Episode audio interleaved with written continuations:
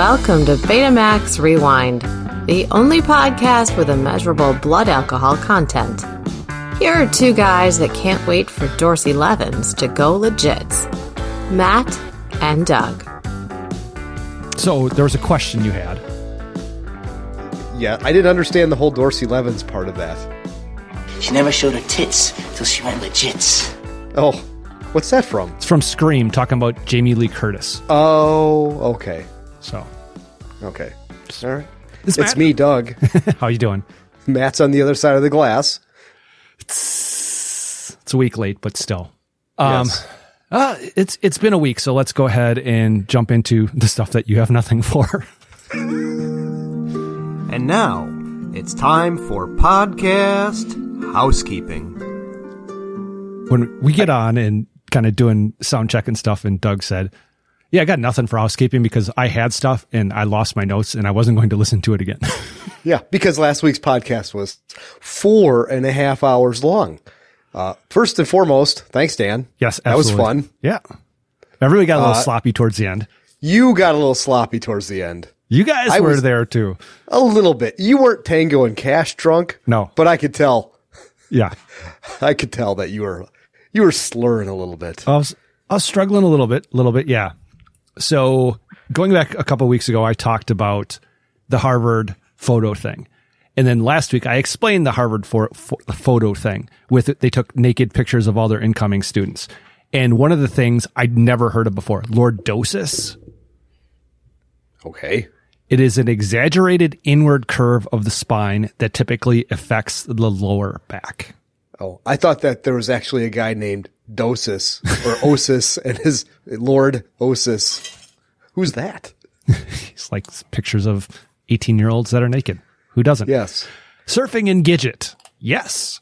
Uh, actually, that was how Gidget was described as a boy crazy surf aficionado. Uh, Sally Field actually played Gidget in the one season in 1965. That was 32 episodes. But the TV show is actually a continuation of the movie. Any guess as to who was in the movie? Did she play Rachel's mom on Friends? No. Look at me. I'm What? Sandra Dee. Oh, I have no. I, That's from I couldn't pick. Oh, I, I I couldn't pick her out of the Osmond family Christmas picture. Well, she probably would not be in it, given that she's not an That's the- Osmond. but But that's the joke. If she was in the Osmond f- family picture, oh, she'd stand out. yeah. Okay. And yes. I mentioned a thing that I put in all of my um, re- resignation letters, and it is Yes. actually this. One day I shall come back. Yes, I shall come back. Until then, there must be no regrets, no tears, no anxieties. Just go forward in all your beliefs and prove to me that I am not mistaken in mine. I think that's a, actually a really, really cool little speech. Yeah, you guys really nerded up the place last week with your Doctor Who talk. Okay. You talked about people having a final EKG as a tattoo. Yeah. Uh, a final EKG would be a flat line. No, but it's like you know, it's a deet, deet, dee. That's what I've seen. Okay, the movie that Sigourney Weaver gets naked in that I was thinking of is actually Half Moon Street.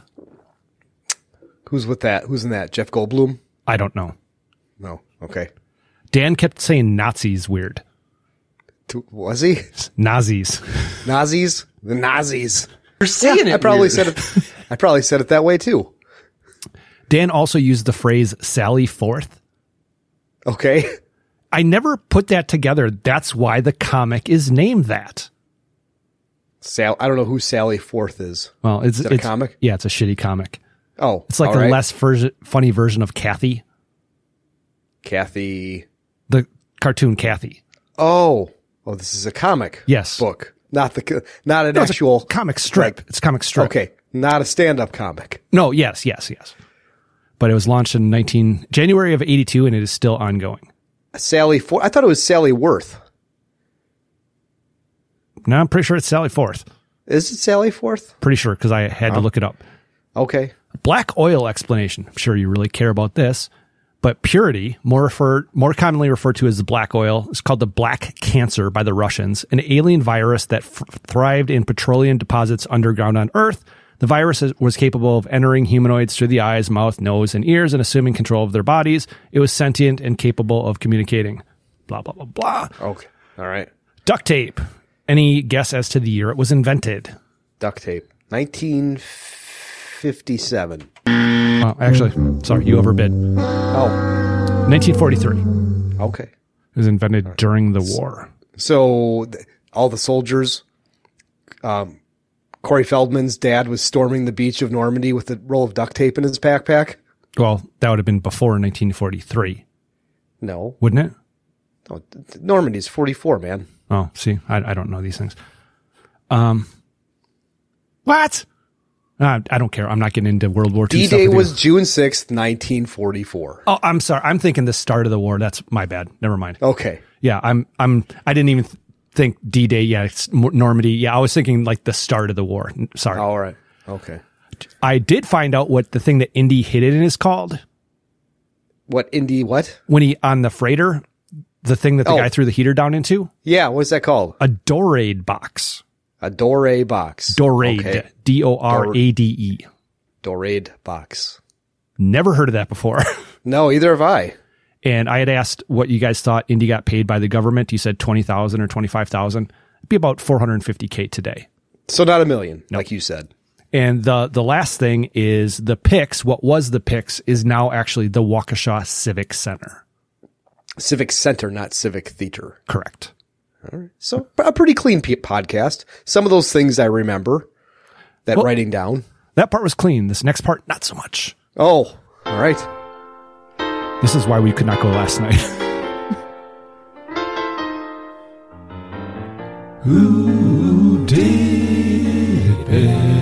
Yeah, if you don't like this part of the podcast, go ahead and take your dog on a walk. Some are good, some are bad. Well, there's a lot of them. Okay. Okay, the first one is me. Your best. Losers. Complain about their best. Winners go home and fuck the prom queen. Your best. Losers always whine about their best. Winners go home and fuck the prom queen. Spot on, Sean Connery. Spot on. Spot on. Yes. Next one is Dan. One ping only. One ping only, please. Next His one. was better. Yeah, His next, was better. Next one is also Dan. I suddenly remembered my Charlemagne. I suddenly remembered my Charlemagne. There you go. Yeah. The next one is Doug. It's slightly problematic. Unga bunga bunga bunga. Unga bunga bunga. Unga bunga bunga. Unga bunga bunga. Unga bunga bunga.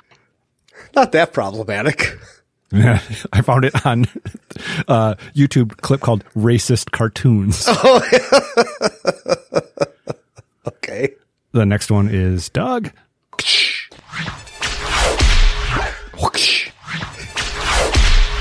Two different times you did it. Same one Yeah. that I pulled. Uh, next one is actually both Dan and myself. Yeah. Whoopa! Whoopa! Whoopa! That's pretty good. That's pretty good. Next one is me.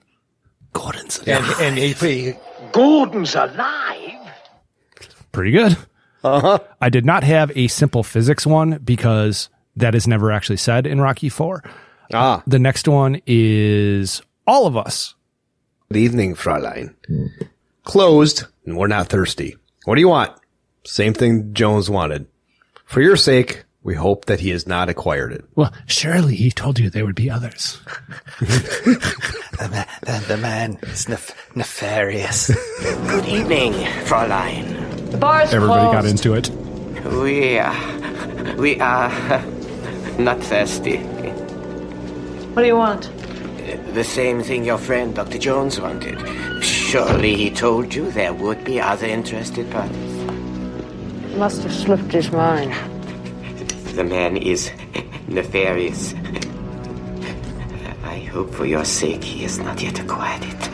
I, I know some of that wasn't you actually trying to do the voices, but since it was all of us kind of going through the entire thing, it actually worked. Yeah. Yes. The next one is me. I can't even get a cough right. No. The next one is Dan. I'm sorry. Yeah, it is. That's right. I think I got the black lung pop. I think I'm getting the black lung Bob. I was actually going to like call you me. out, Doug. That's what's that? I was actually going to call you out about about this last week when th- this part of the podcast came up because you have openly spoke about the fact that you do not like Zoolander, Right. and he he says Zoolander, and you're like, "Oh yeah, I love that film." I did not say that. I did not say that. kind of how it came across. No, it didn't. I chuckled. I did not say I love that film. Okay, the, the next two clips, one the first one's mine, and the sec- the next one is yours. The first one is called "Ha Ha Ha," and the second one is called "He He He." Okay. But Indy finally. That's when he's putting his hand in the oh. snow.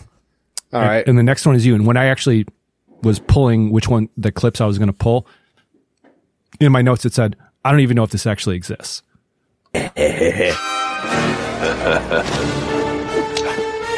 Sure enough, it was there. Which what, what was that? Was that, that is uh, the the swordsman. Oh, okay. All right. Uh, the next one is you.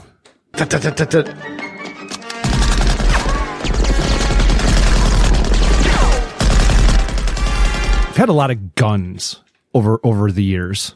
Where you- Yes. you're doing the clips. Uh, next one is me. Now you're just getting nasty. Now you're getting nasty. Not bad. Wording's wrong. No.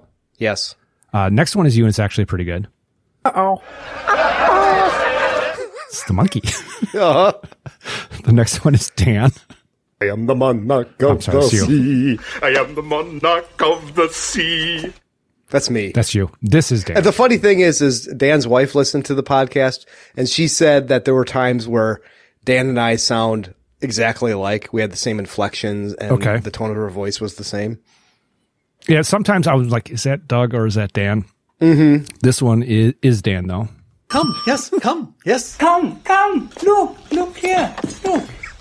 Sit down. Come, sit down. Next one is Doug. So you and Dan. Bad dates. Bad dates. It's not dates. Bad I, dates. Bad dates. I, am not even going to do it because Bad dates. in the middle of that, Dan is like, that wasn't very good. And then he did it again. yes. Uh, the next one is you. Hail Hitler. Hail Hitler. Uh, the next one is all of us. You should saw it. Yeah.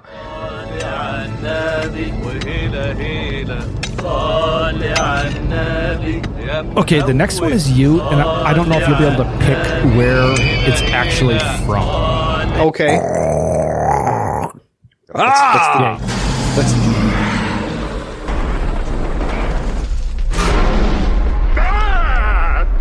It's the door opening or the, the, the, the top of the tomb. Yeah, opening of the Well of Souls. Yep. Yes. Uh, next one is also you. Told you it'd be all right. I told you it would be all right. Actually, there's an RCH of Dan in there as well. yes. Yeah. Uh, the next one is both of us. Ah, we meet again, Fräulein. You Americans, always overdressing for the wrong occasions. We meet again, Fräulein. You Americans, you're all the same. Always overdressing for the wrong occasions. Yeah, you can start to hear a little bit of the slur there. a little bit in me. In me. Uh, the next one is all of us. It was not to be, Sherry. I do. He's laughing his balls off. yeah. It was not to be, Sherry. You bastards! I'll get you for this! Indiana Jones.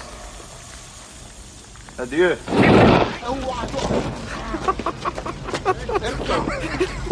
Toht's little laugh. Uh, Uh, the next one is you. how are you getting out of here? I'm working on it.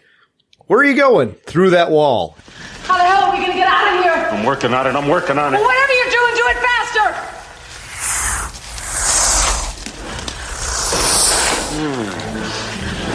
Where are you going? Through that wall. Just get ready to run. Whatever happens to me. Uh, the next one's Dan, and it's partially from the movie, partially he's actually doing you. Believe it or not. Okay. Goes.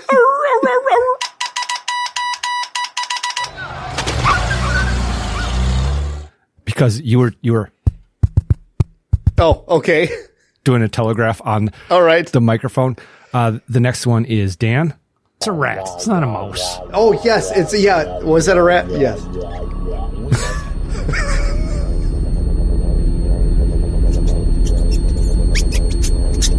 The funny thing is, I knew exactly what he was doing, but it was Same it's, it's, wrong though. It's not right, and it's not close. Yeah.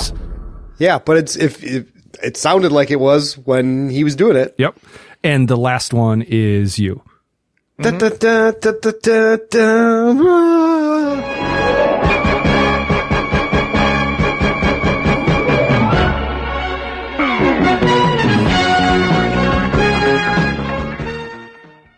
You didn't do my Peter Griffin doing the uh, Last Crusade River Phoenix part. No, I did not.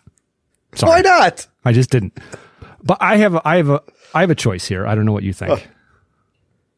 Uh, I'm going to give it to Dan. Now that's Lieutenant Dan. Lieutenant Dan! Yep, that's that's who I had. So moving on. Hey man, what's new now? What's fucking new now? So my week, I will go first, and I probably have the weightier things to talk about. So my mother-in-law has been ill for a while, and we knew that it was a matter of time that before she passed, and and she did this week on on Wednesday. But we were trying to do stuff to kind of get ready to prepare because my car, that my daily driver car, there was something wrong with it. And it's fine for driving around town, but for longer trips, a little bit more concerned about it. So we planned on Jen was going to drop me off on Wednesday morning and then take me to work, and I was going to leave my car at NTB. We got a call Wednesday morning that her mom had passed. So I take my car in basically with the assumption I'm going to get my car back that day. I did not get my car mm-hmm. back until Friday. And so I'm at work and I'm telling people, hey, I'm going to be out sometime. I don't know when I'm going to be out. It depends on the funeral and other things. They said, why are you even here? I'm like, I don't have a car. I can't go anywhere. And while all this is going on, I get a call from Dylan, my older son. His car died on the highway. Oh, that's the worst, man. so he had to have his car worked on. So we have two cars in the shop, and then Jen is down there, and it's all a matter of coordinating two kids, one in Oxford, one in Cincinnati, me here trying to get us all to a different city. But eventually got cars back, got it all worked out, and we're waiting for the youngest to come back, and he was going to be back at three o'clock on Friday. And basically, the plan was we were just going to turn and burn. As soon as he got here, boom, we're gone. Mm-hmm. Yeah, he showed up about five thirty because he was he's farting around on his way home and stuff. Mhm. So then we get ready and we're driving down there and we're driving in the dark, and it's raining and it's foggy, and we have the puppy with us, and he's never been in a car ride other than to the vet since we got him, and this is his first car ride at night, and he is kind of weirded out by all the lights in the darkness Okay. And it's a two and a half hour drive, give or take. So stop at a rest stop on the way just to take him out to pee so he doesn't pee in the car. The kids go into the bathroom and I'm trying to walk the dog around in the dark at this rest stop. And I'm thinking, well, I might as well pee while I'm out here walking the dog around to pee. And the dog didn't pee, but the dog nearly got peed on. Because By you? Yeah, because he's trying to walk in front of my stream. Yeah, having I've done cut- that. I've I've peed on a dog before. But then we go down there, you know, observation, funeral. I I did the eulogy. It's the first eulogy I've ever done. okay, and how did that go? Uh it was okay. Um I I'm perfectly comfortable speaking in front of groups. That's not a big deal. But this was different. And you know, during that time when I'm reading the eulogy, which I only wrote parts of, Mm-hmm. I'm I'm trying to keep an eye on Jen, make sure she's okay. She's got the kids, whatever. But then we come back. So that's all of that part of it. A couple other things a little bit happier. Does your wife ever buy clothes for you? I, I know we've talked about Um, this, but I've asked her not to just because what she buys, I, I really don't care for. Um, I'm a simple man, Matt. butter my ass. Yeah. yeah. And I like watching people fuck. um, so sometimes I, I would say 75% of what she has bought for me, I, I've said, this is not me. So she just says, I'm just not, bu- not buying you clothes anymore. I'm like, that's fine. I don't like buying clothes for myself. I mean, I have sweatshirts that are like 10 years old. Oh, and they're my favorite sweatshirts. Uh, you know, I found a pair of pants that I like and I bought two more. one of the same color and one of a different color. But those are now my go-to pants because I hate wearing blue jeans. Um, and they're comfortable. So no, I, she really doesn't. She tried buying me a t-shirt from Costco and I put it on and it went like two inches past my ass. And I'm like, this is not a good look for me. You could be shirt cocking it. This is a nightgown. So yeah, like take it back, please. Do you, do you have, you know what Kohl's, Kohl's department stores, right? It originated in Wisconsin. Yeah. Matt. Herb Kohl. Yeah. I'm, I'm aware. I'm from Yes. Wisconsin. Yes. Do you know what Kohl's cash is? Yes, I am very familiar with Kohl's Cash. My wife says it's the biggest scam on the planet. Oh, absolutely. It's, it's, it's, it's just like when you give somebody a $25 gift card to a five star restaurant, you're basically Right. handing them a bill for $100. Yes. but Jen will have Kohl's cash that's expiring, so she has to go and buy stuff so that Yeah. it doesn't get wasted. And then you know she ends up spending, however. So she she bought me underwear. See, so it's not just me buying underwear for her. Okay. Oh, bought- speaking of that, speaking of that, Mm-hmm. I, I, I officially became a crotchety old man yesterday. You know why? Start wearing boxers. New pair of New Balance tennis shoes came from Amazon. it is, so I've got fucking jacked up wide feet. So there's not many brands that make a wide. And I've always been buying these Asics. And I'm like, you know what? I'm going to try a different brand. And New Balance makes a wide. So Wide feet. I haven't tried them on. I have not tried them on yet though. Wide But feet. they're sharp looking. They're sharp looking shoes. Wide stance. Yep. Yeah. But she bought me underwear, size Mhm. 44. What are you? What are you? Egg? I, I'm like that's that's almost a foot too large. we both of us could fit in these underwear. She's like, you would like wearing stuff that's extra large. I'm like, that's shirts. yes, Not underwear. And f- and 44 is like triple X. Yes, it's it it's big. Uh this happened a couple weeks ago, but I forgot to mention it last week. The you know, talk about the dog or the dogs walking by the bar.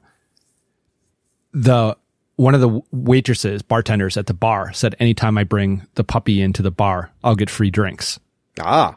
And okay, it, it's it's an offer she made. I don't really put any weight behind it. Why don't you modify that and say, how about every time I bring the puppy in, you show me your tits?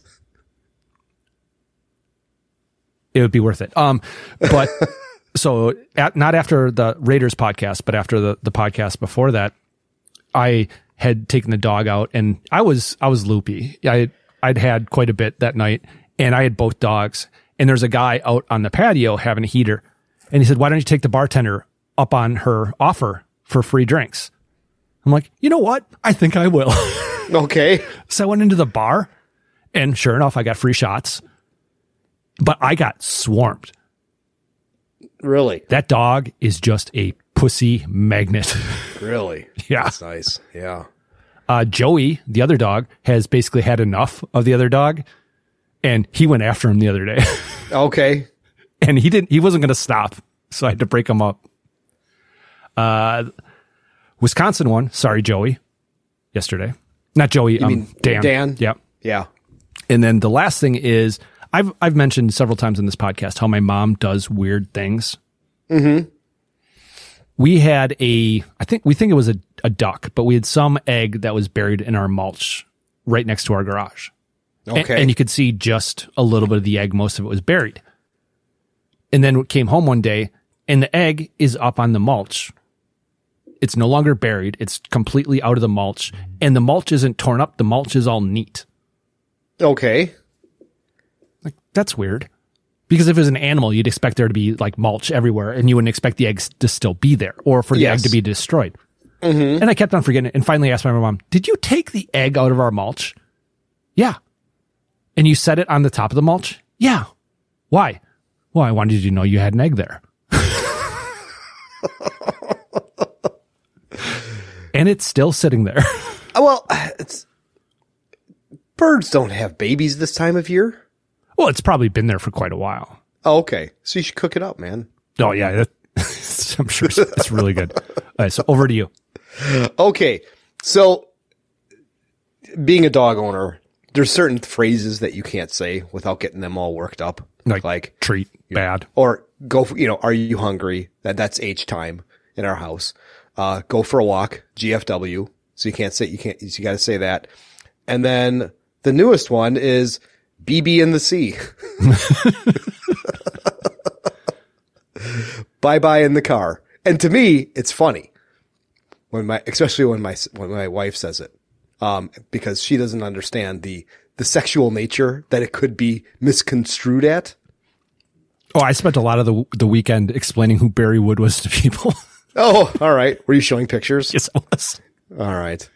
Uh, so my son has this, my oldest son has this obsession with the house in the rock, just fascinated with the house in the rock. And he went on eBay and he found some VHS tapes for like 12 or 15 bucks a piece about the house in the rock. So he ordered them. And You have a he VCR said, "Okay, that Dad." works? I do have, V- I have a VCR that is, you can burn DVDs from the tape Oh, yeah, that's good. and and I and I bought it to transfer the movies that I that we had made that I wanted because there's some that I don't want because they're if I were to run for political office if those came out be problematic. would, it would be a scandal. um, so I that's the only working VCR that we have. So he's like, I said, okay, man, here you go, hook it up. How do I hook it up? Well, dude, it's it's an HDMI you know, just plug it in and, and get to your HDMI setting on the, on the, on the TV. So he plugs it in and he turns it on and he, he opens up the case and my youngest son goes, Oh my gosh, that thing is so big. Is that like a hundred years old? no. Close. Uh, and then my son's looking at it and he goes, okay, so how do, how do I put this thing in? And he puts it in and then we're watching and the quality is just bad. And I said, okay, guys, come hop up on dad's knee. Let me tell you a story of on a Friday or Saturday night, you would go to the blockbuster and hope, hope that they would have new releases there. And if they didn't, that the, the clerk sometimes would say, well, we're expecting a couple copies back any minute now. And if they weren't there, then you had to peruse up and down the aisle and pick something that you'd already seen before or some shit movie that you thought looked good, but you brought it home and it was just a pile of garbage. And the quality is just really, really bad. So that was kind of funny. But the big thing that occurred was that, you know, I talked about, I've talked about it a couple of times, is that my son was Buddy the Elf in the School, musical. mid- middle school rendition of Elf Jr. And it was awesome, man. I mean, all the friends and family that came out to see him and support him and pardon me. And just to see him, you know, my wife and I are still trying to like wrap our head around the fact that he was the show, that he was driving the bus for that show and just knocked it out of the park for a middle schooler. Um, That's I- awesome. You know, I, it's, I just can't wait to see what he does next. And I, and I know he's kind of going through a little bit of withdrawal right now because it was a ton of work. It's a lot of hours put into getting that performance. And there were kids that flubbed their lines a little bit or, you know, had to repeat a word or, or something. And he just, he didn't fuck up once. And it was just absolutely amazing. And then at, at the end of the show, um, well, let me start from the very beginning. I told you also last week about how the, the, me and the two other parents were kind of looking at each other like, who's going to be in charge of the director's gifts? Yep. And it ended up being me.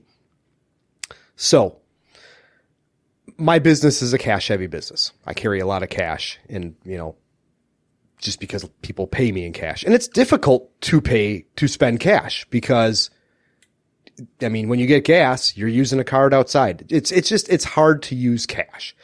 So we raised probably about $2,200, close, 20, very close to $2,200 for the direct, for these three directors.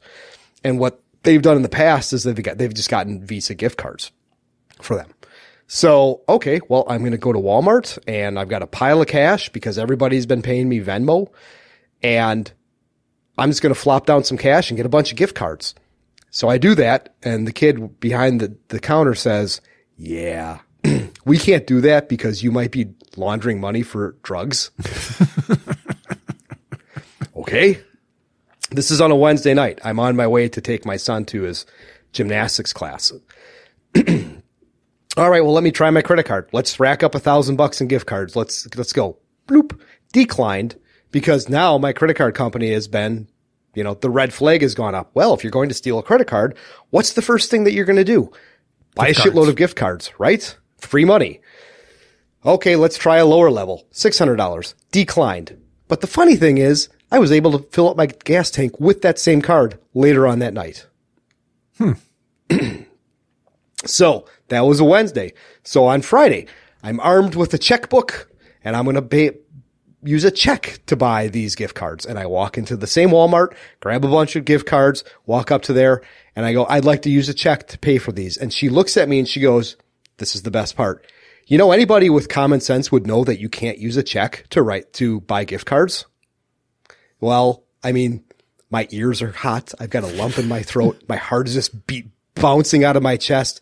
And I go, you know, this is Walmart. Do you not have telecheck where you run the check through with my driver's license that verifies that the check is legit like I had at the gas station that I worked at 20 years ago? By the way, I have common sense. And I could just tell that she thought to herself, "Oh shit, I probably should not have said that." I mean, I was about, I was very close to being a Karen and saying, Can "Can I talk talk to your manager?" manager?" Yeah. But I'm like, "No, you know what? I, I'm I'm going to take the high ground. I need this person to help me right now." So rewind the story 15 minutes before I leave to go to Walmart. My wife says, my mom wants, has made a pumpkin pie for our son who's in Elf Junior. He loves pumpkin pies. Can you stop at her house and pick up that pumpkin pie? Yes. After I go to Walmart and after I go to Aldi to pick up some other shit, I will stop at her house. So while I'm at the service desk, her mom is texting me and trying to call me. So my phone is just bzz, bzz, bzz in my pocket saying, I have to leave. Can we meet someplace to, to, so I can give you this pumpkin pie? I'm ignoring her phone calls. I'm ignoring her texts. Try my card. I get, let, okay, let's start low. Let's do a $500 gift card. Boom. Great. Okay. Let's do a $250 one. Boom. Great. All right. You know what? We're good to go. Let's try this $500 one. Declined. Fuck. so I, I text my wife, like, get on the phone with the credit card company. You've got to be able, we've got to be able to figure this out. So I'm going back and forth with my wife. She is, she is answering my text instantaneously. My last text to her was, you, you, you can't, can't believe what this woman at Walmart has, has said to me. And your mom is blowing up my phone for me to pick up the frickin' pie. And instead of just period, I ended it with a Jesus Christ with an exclamation point, and I send it. And I'm like, why is she not responding to me? And I look at my phone. I'm like, oh, Oh shit. I sent it to my mother-in-law. Oh. I sent that text to my mother-in-law. Oh fuck. Now you gotta, you gotta understand that I'm already a little bit hot and my blood pressure is kind of elevated. Just, that just multiplied everything by a factor of four. Cause now I'm like, oh my God. Oh my, my mother-in-law is like super sensitive. So I'm texting my mother-in-law going, that was not meant for you. I had to explain the situation. I was not Jesus Christing you. I was Jesus Christing the situation that I'm just in a bad situation right now. Mm-hmm. She's not responding to me. So I pull out the debit card, a debit card that I have not used in three years because we just use the Costco credit card and then it automatically withdraws money out of our checking account every month to pay it off. Mm-hmm. remembered my PIN number, was able to buy all the cards that I needed. Immediately got on the phone with my wife and she said, Oh, my mom is here at the house. She dropped off the pie. I'm like, okay, if you can find her phone and maybe delete those messages. And she's like, Oh, she already looked at them. She understands. She's okay. So it was just a really, really bad situation. And I said to myself, you know what I won't be doing again? I won't be doing this. This is the last time that I'm taking on this responsibility. Um, and where was I? Oh, okay. So then at the end of the final show, the three directors get get up on stage, thank everybody, and then they have roses for all the eighth graders, seeing that this is their last musical. And normally, the person who is in charge of the gift buying for the directors gets up on stage, takes the microphone and says, thank you. Here are the gifts. We have gigantic bouquets of flowers. But I said to my son, I said, do you want me to do that or you, would you like to do that? And then maybe you could prepare something and parse it out to the other eighth graders so y'all have something special to say. And he's like, wow, that's really, that's a great idea, dad. So he did. And then he prepared like this parody song from one of the Elf Jr. songs that it is, was a way of thanking them. And I helped him write that because I'm really good at writing parody songs, right? Okay, yeah, sure. Okay. yeah, yeah, yeah. And so he took the bull by the horns. He took the microphone. And I was just like so proud of him that this 14 year old kid was just so composed and took on such a leadership role with this entire musical. It was like, it was like the coolest dad moment that anybody could have. Like this was my, my state baseball tournament to see this. Right, I- so I'll, I'll say this to you, and and I'm not saying this to you because you're my friend or podcast partner. I'll just say this to you as a longer term thing. There are certain skills that you can learn. There are certain skills that are innate, and there are certain skills that you can kind of learn, but not so much. Being comfortable in front of groups, whether they be a group of five people or a group of like 50 people, that is not something that everybody can do. yeah. And Yeah. the ability to do that at that age bodes very well, no matter what they go into, because there are a lot of positions that no matter what your career is, that you will sometimes have to speak in front of large groups or control large groups. And if you can't do that, it limits your potential for advancement. So, I mean, Yeah. that is something that is incredibly cool that at this age, they already have that in their wheelhouse. Yeah, and that's I mean that's the cool thing about being a performer, whether it's in a band or in drama. You know, hundreds of people. He he he performed in front of well over a thousand people this last weekend. Um, so that was pretty awesome. And you know, he's he's part of the Odd Squad. He's he he belongs to the land of misfit toys, and he knows that. And I'm okay with that because the, the, the jocks and the, he calls them the plastics from Mean Girls, the, the, you know, the, the popular girls. Another movie I've not seen, but yeah. Oh, okay. It's, it's worth a watch. It's a good movie. Uh, you don't like Tina Fey though. Yeah, but she's Fey, in it that's, very, that's the that's the problem. yeah, she's in it very little. Um, you know, he knew that he was going to get some sarcastic remarks. And on the way to school on Thursday, because they performed the the musical in front of the entire school, in, t- in front of the entire middle school on Thursday. That's kind of like their warm up performance. Sure. I said, I said, you know what, man? It takes balls of steel to do what you're doing.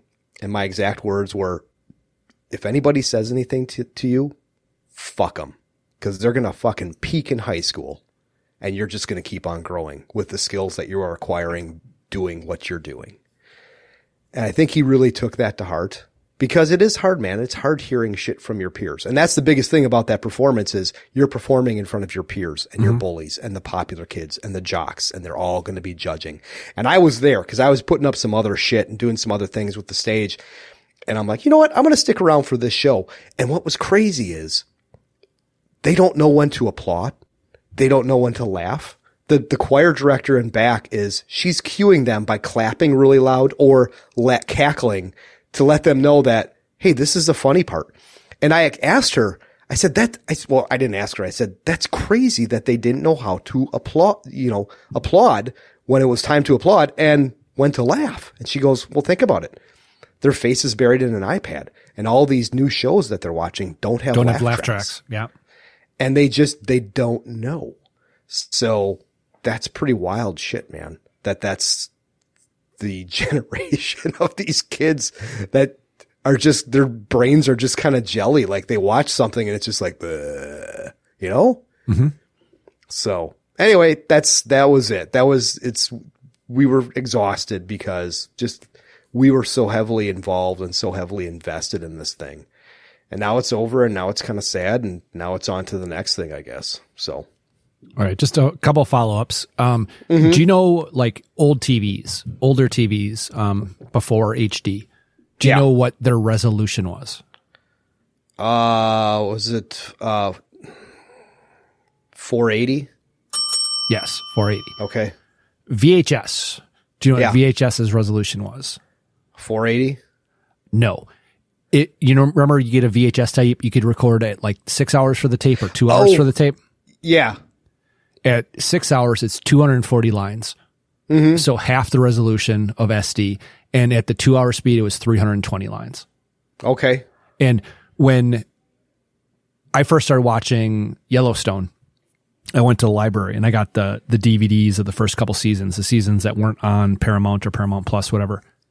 And one of my sons wanted to watch Yellowstone, and he started watching. He's like, "I can't watch this.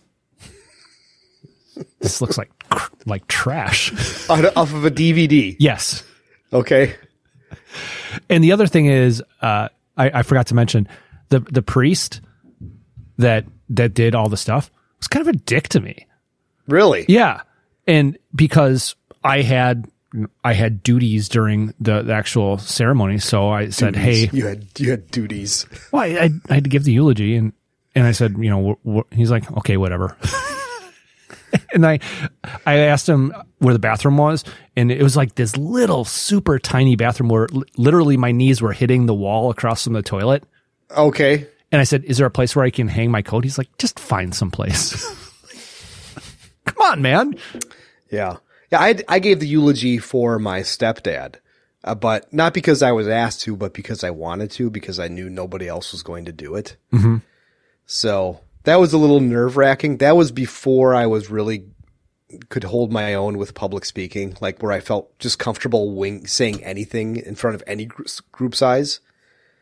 Because I mean, the skills that I have, the, the being kind of goofy and singing and, and acting out of my element is a newly acquired skill that I got just several years ago with scouts. But before that, man, public speaking, I, I would be so nervous to get up and talk in front of a group of people. Yeah, I I was the one thing that stuck in my head is I need to not be too much myself while I'm giving this because it's not supposed to be the kindest thing I'm normally doing when I'm talking to a group of people. And I did have a couple like clean but just like subtle jokes in there, but I'm like no, Okay. no, I just opted to completely cut them. And and th- that's the thing, it depends on the person because well, first of all, nobody's going to give my eulogy because it's recorded already. You've already recorded your your own eulogy. yeah, and I need to update it. It's been a while. I, I figured that I start off with well, the reason I'm doing this is there's nobody who is sarca- or sarcastic or persuasive or suave enough to give this besides me. So uh-huh. I wouldn't want to put that on. Nobody can give honor to me the way that I would need to be honored. And but if somebody else did end up giving my eulogy, I would want them to have humor in it because of that's who I am. Yeah. Yeah. Well, I'll, I'll, I'll, you know what? I'll give your eulogy and drop some C words in there. And, you know, Matt was, a, was, a, was really fond of using the N word. Just want to let everybody know that he's really, really liked it. Okay, let's move on. Matt and Doug are at it again. Guess that sound and you are awesome. What movie will it be from? I really want to know. Only two this week. Okay. It is a movie we have not done. Uh huh. We have done a sound of the week from it before. Okay. It is obviously an 80s movie. Um, yes. And the two clips, I just pulled one clip, I cut it at one point, and then ru- th- and then the part second part is just the reveal. So it's this and then the reveal, and it basically the cut is if you put them together, it's just one single thing. Okay. Okay. Yeah.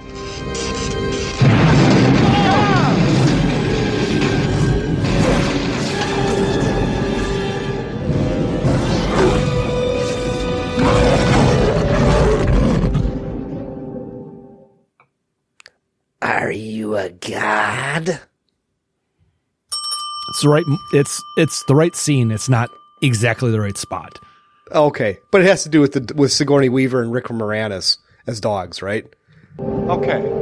So, she's a dog. Yes, it's when she when Gozer transforms Sigourney Weaver and Rick Moranis into dogs at the top of All right. the building. When you when you said it's a movie that we have not done, but we've done a sound clip for, uh-huh. the first thing that came to my mind was it's going to be Ghostbusters. Was that too big of a hint? a little bit. We're kind of running out of sounds here, man. okay. All right. So ready for the movie itself? Sure. Raiders of Raiders of the Lost Ark. Was Raiders of the Lost Ark by Cuckberry on your home of hits from the 60s, 70s, and today. WBRW. Time and temp check. It's 845 on this chilly January 2nd, just in RCH over 10 degrees. Everybody's eagerly waiting for the crop report on orange juice from the Secretary of Agriculture, but first we have the opening bell at the top of the hour. We'll get you there with this latest hit, Trading Places from Bob Jensen and the Whalers. You're not rich, you're dirt poor. You run cons, looking for your next score. He is rich, a real cocksuck. Got a girl, too bad Winthrop's a cuck. Got fucked by some dicks.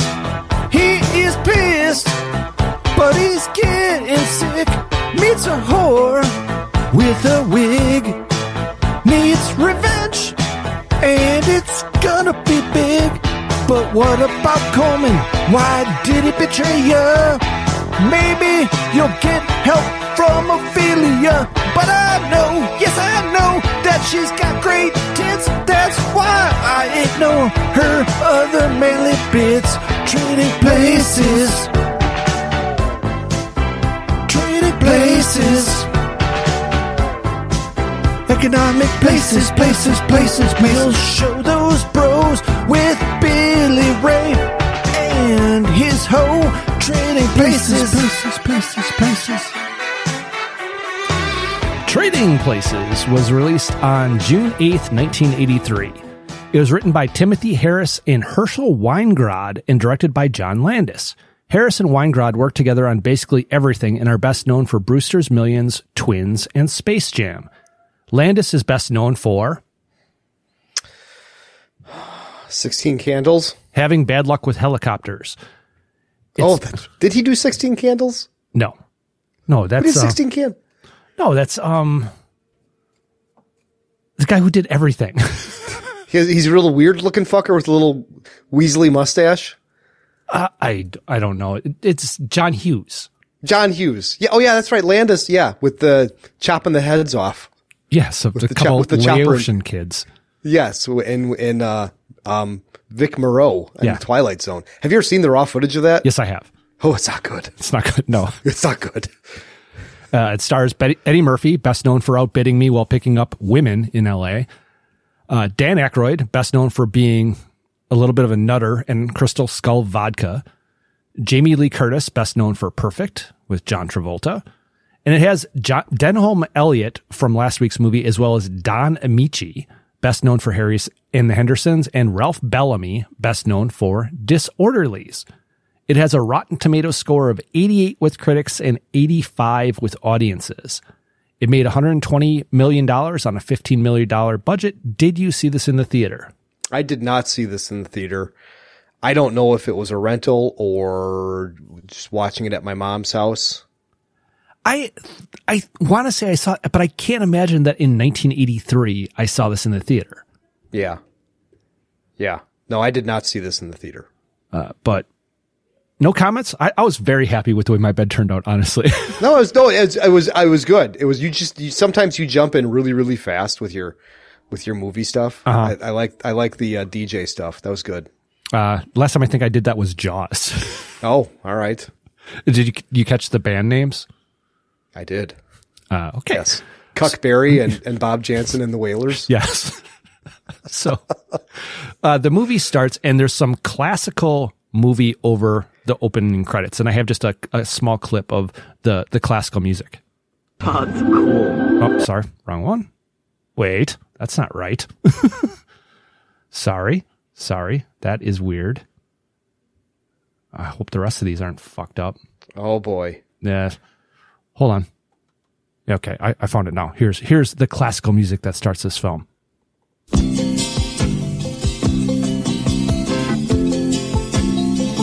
Just a good old boy. Never meaning no harm. I really should have used that for my bed, but I didn't actually think of it until like today. Okay. but obviously that is from um, Heart to Heart.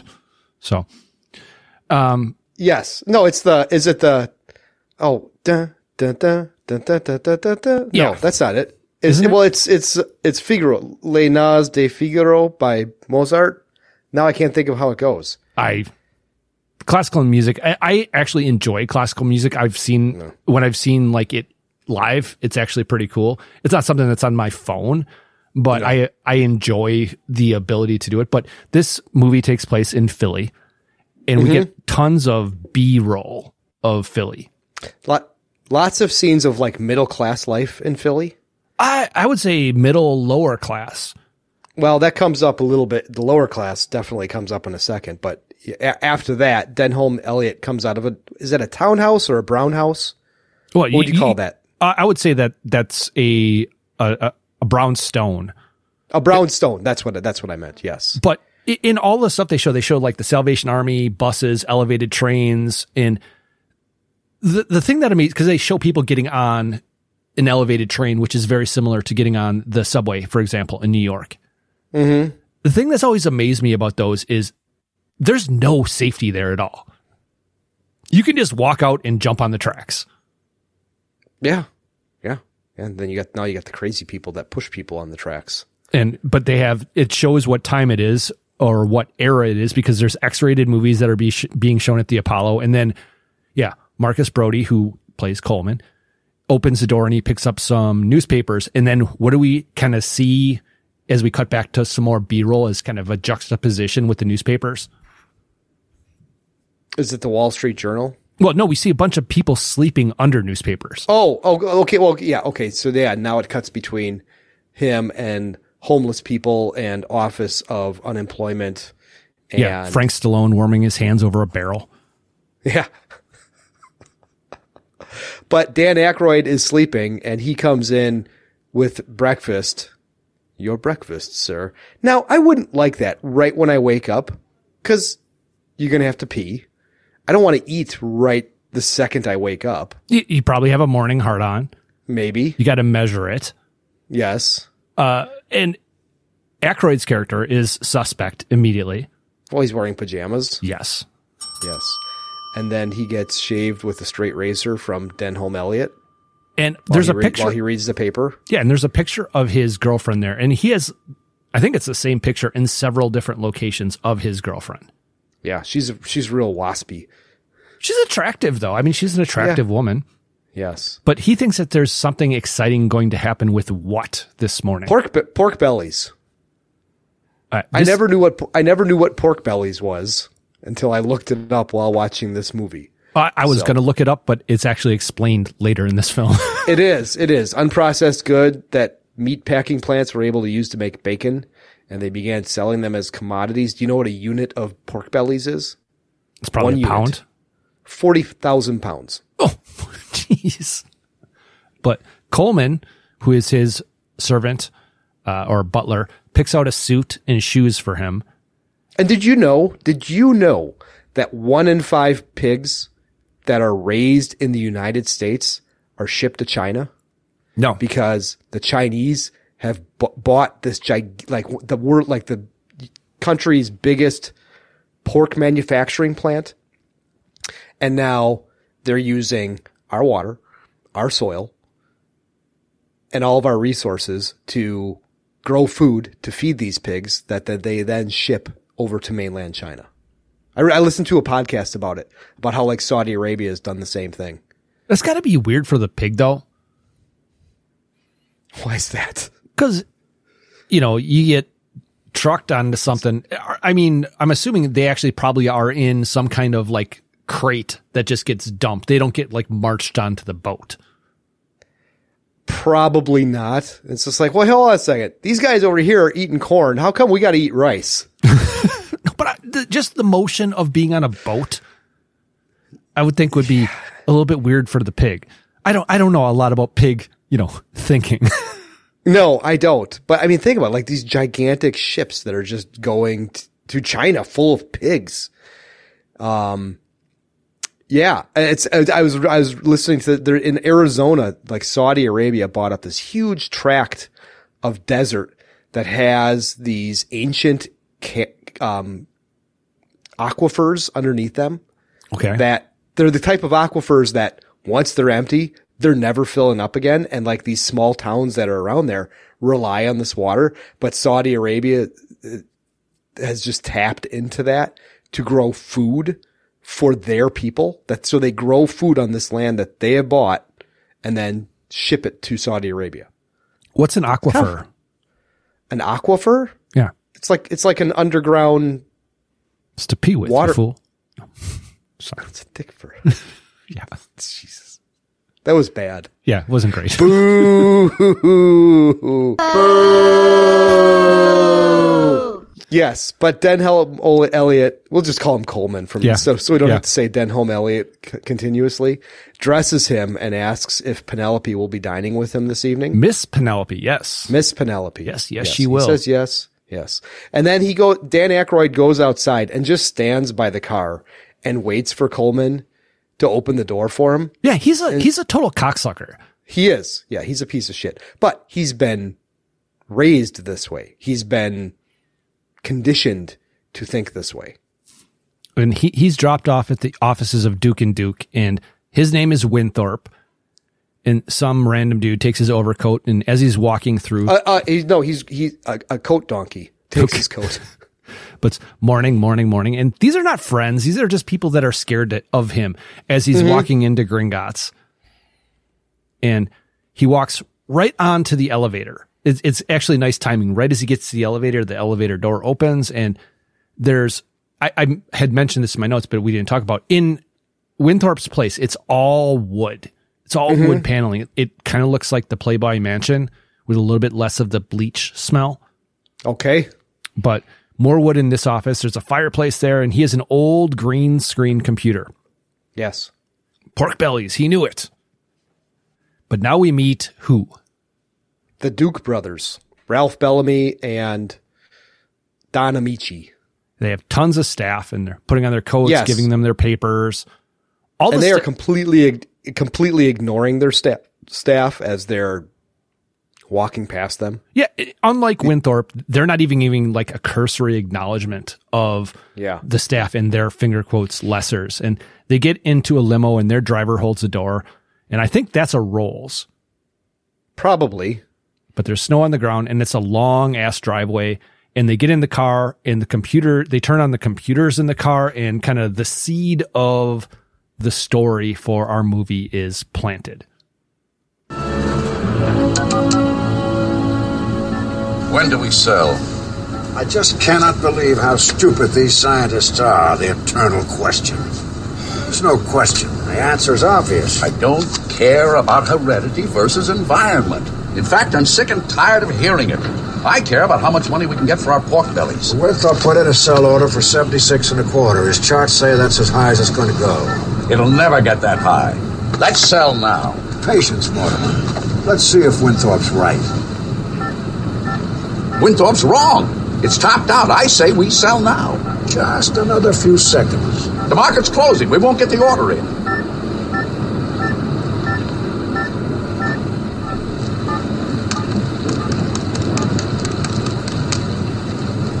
We just made an extra $347,000.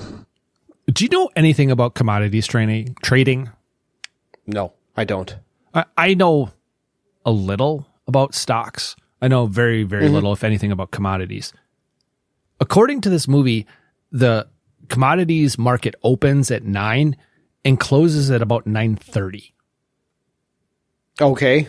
Because they're on their way into the office and the market is closing.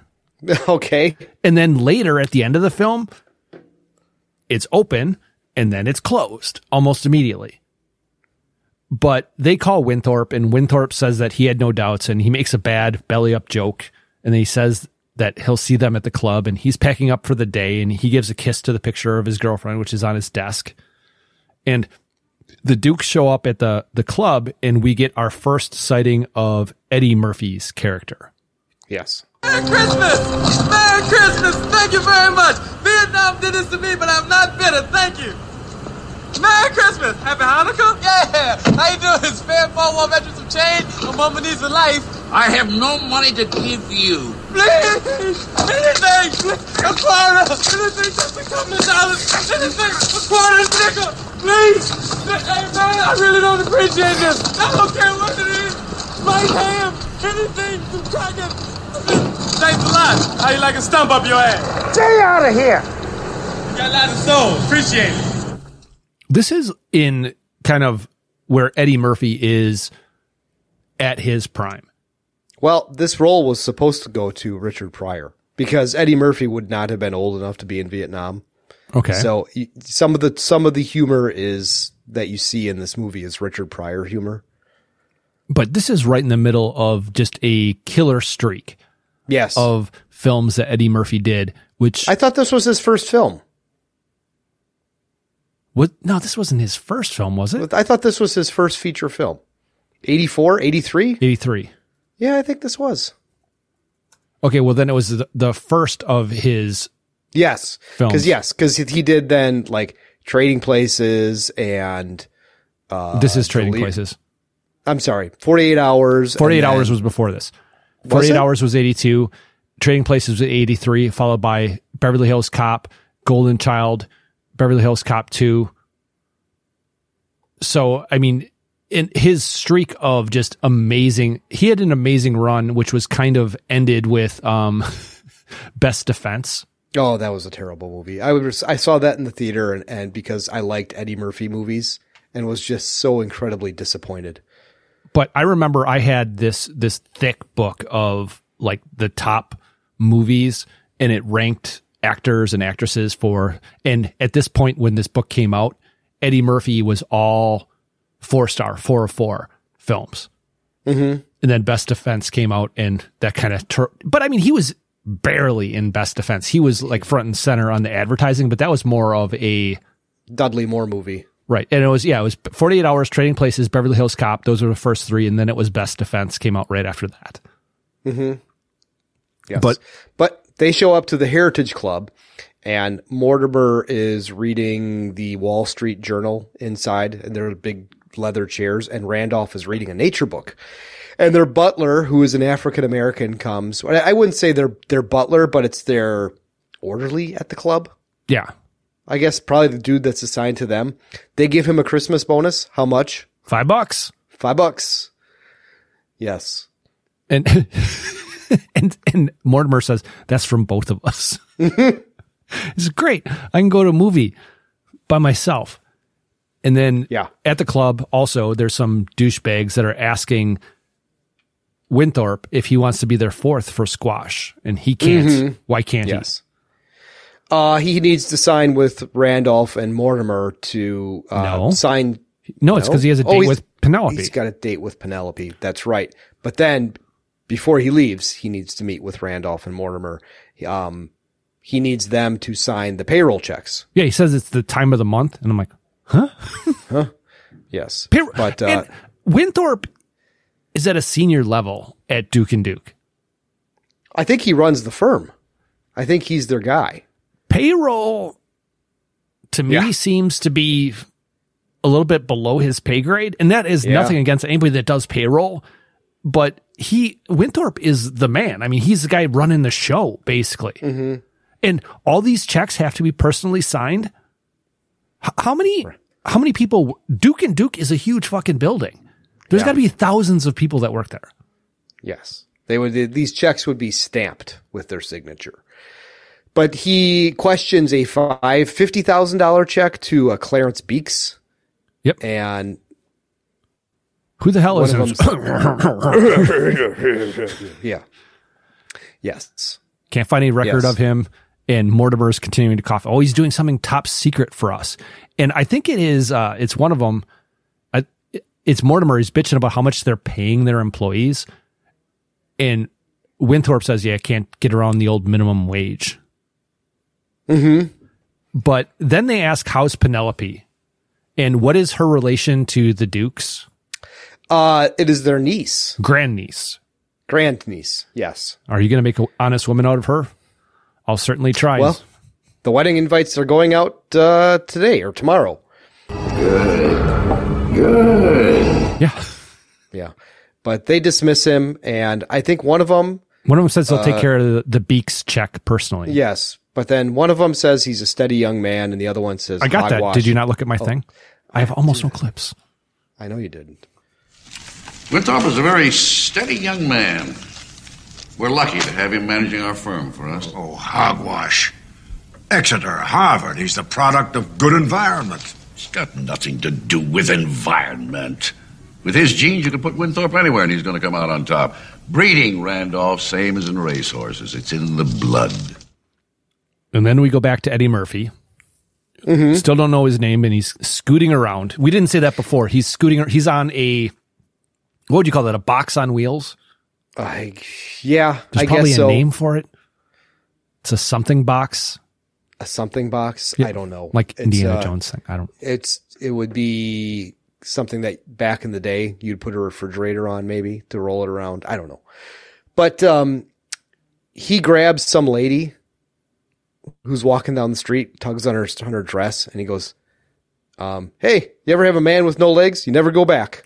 And then as she dismisses him, calls her a bitch. I was a little embarrassed for him with this part. He he says You would- something else I don't understand though. He does he mentions say? Porgy and Bess.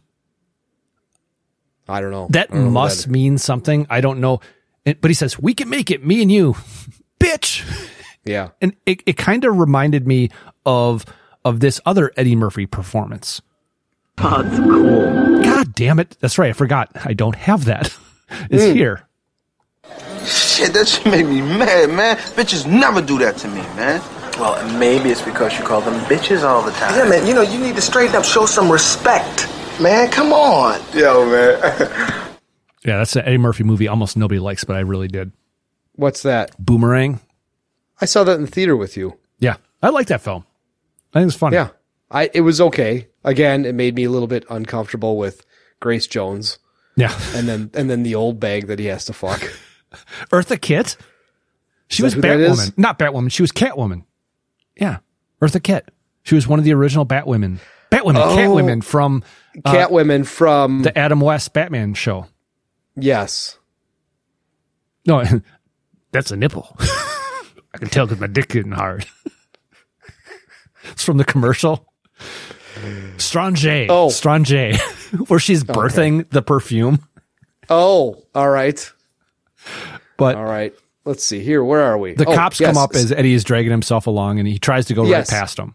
Well, he try he starts doing his Eddie Murphy or his his Eddie Murphy, his Stevie Wonder impersonation, Mhm. where he's kind of you know because he's pretending to be blind also and kind of doing the head back. I'm doing it right now. Yeah, so am I. yeah, you do the head back and forth and just with a big smile. Yeah. But the police have had some complaints.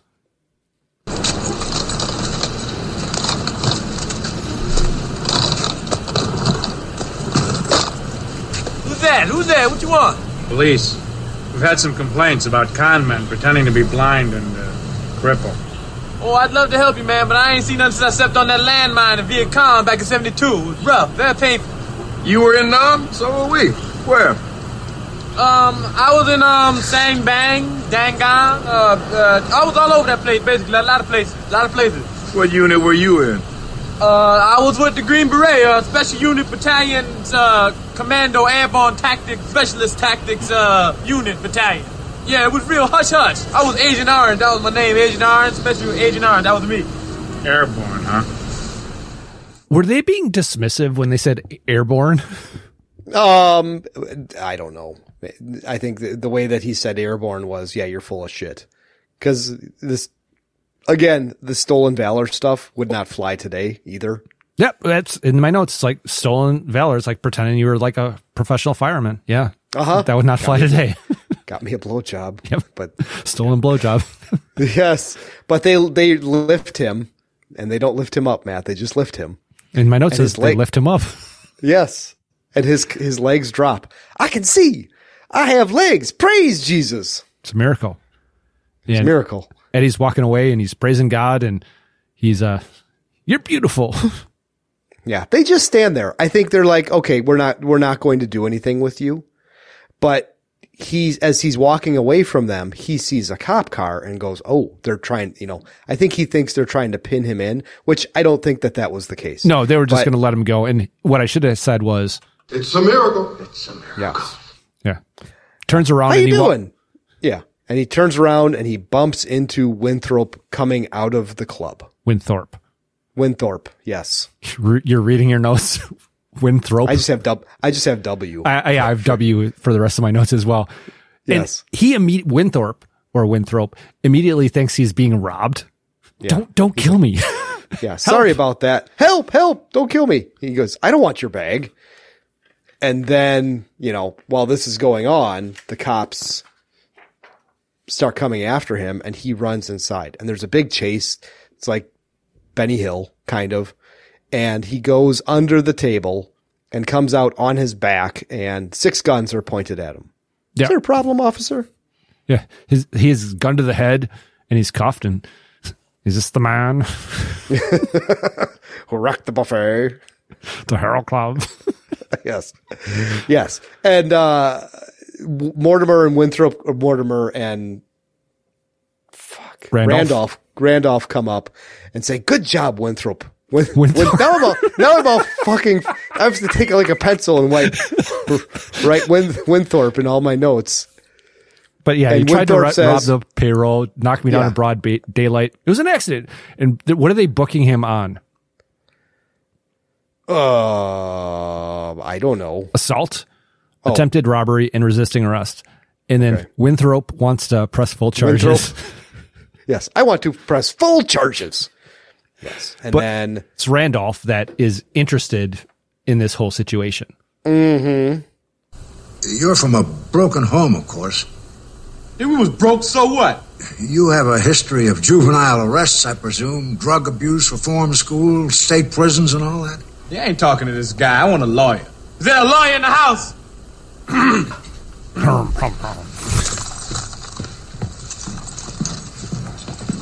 That man is a product of a poor environment. There's absolutely nothing wrong with him. I can prove it.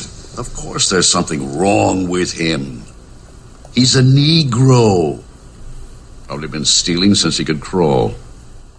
The plot to this is, is not dissimilar to Can't Buy Me Love. Is it now? Sure, because you have an outcast who is given something which makes him part of the in crowd Mm-hmm. and how it changes them. Yes. Okay. But they, they put Eddie Murphy in the cop car. Still don't know his name, I don't believe. No, and we as don't. it's driving away, he looks right at the camera. There's several instances of breaking the fourth or, if you're Doug, third wall in Yes. this film. Yeah, it's. I thought it was the fifth wall. You think the fifth wall? That's the fifth Time. element. It's the fifth element. Yes, and that's with with Chris Tucker, not Eddie Murphy. Correct. Uh huh. But we're at Winthorpe's house, and Penelope is there, and No, no, you're missing in a very important part here. Oh, hold on a second. Did, okay. Did it look like Mortimer and Randolph were reading cue cards during that last speech? I I didn't catch it. The, oh, the go back and direction in this it. film is very odd. I don't know if this is a Landis thing, but it, I, I wouldn't say it's stilted, but it is. A, it has a very distinct feel to it, which is a little bit off. And there's a lot of looking at the camera. Yeah, but look at go back and watch that scene. They they look off and then and then look at each other and then at, as they're reciting lines. It really looks like they're reading cue cards. But Randolph says that if Eddie Murphy's character was given a chance, he could run the company as well as Winthorpe. And talking about a wager. And Mortimer says if you think if Winthorpe would lose his job, he would hold people up. It's like, that's not enough. We have to do more. Lose his job, home, fiance, friends, and totally embarrass him. Yeah, he'd take to crime like a fish to water. And my clip was my clip was supposed to be longer there. So Oh, let's but and then they they continue. It's like you have to put them in the wrong surrounding with the worst sort of people, real scum. And they say we've done it before. This time it's for a good cause. How much do you want to bet? The usual amount. It's never said what it is. And now we mm-hmm. go to winthrop's place. Winthrop. Yeah, I'm, I'm trying to help. He's- and he's there with his woman. Well, Coleman is preparing a dessert. What is that? Baked Alaska? Uh, what, what are what are the? I, I was thinking they were crepes. No, uh, well, crepes. You're not going to have like the whole flaming thing. Isn't the baked Alaska? You get the flaming stuff. I, I, I don't know. I, I did not know what it was. We don't eat rich. We don't eat rich people desserts. I see. I, at first, I didn't know. Even though they were desserts, I thought they were like tilapias. Okay, but no, he's he's preparing a dessert, and Penelope is there with Dan Aykroyd with Winthorpe, saying, "Oh, you're so brave," and he says, "Well, someone has to take a stand." She says, He could did have killed you." yeah. Well, instincts ta- take over, and she says to Coleman, "Did Louis? Did Lewis tell you what he did Yeah. today?" And oh, you're so hot tempered. I would have groveled and begged. And, and, then she, also whispers, asks him this. What were you thinking at this point? You don't have time to think up there. If you think, you're dead. Uh huh. Yes. Yeah, Coleman is completely unimpressed by this whole story. Yes. And she whispers to him, I want you now. And then he says to Coleman, we'll take our drinks in the living room. No dessert, sir, as he's been sitting there preparing this dessert for like five minutes. No, you have it. He goes, he And he throws goes- it out. Yes. Is he in his little butler's pantry or is that a real, uh, kitchen that he's in? I'm not sure. He's in the same But- kitchen that uh, Michael Keaton takes um, Kim Basinger to. Yes. Yes. Butler pantry. But The he gets a phone call. Yeah. He gets a yes, he gets a phone call from the Dukes and we don't hear what the Dukes are saying, but we hear Coleman saying a scientific experiment. Well, it is your house and I do work for you. And he hangs up the phone and says, What a scumbag. But he doesn't really like Winthorpe, does he? Because Winthorpe is a dick to him.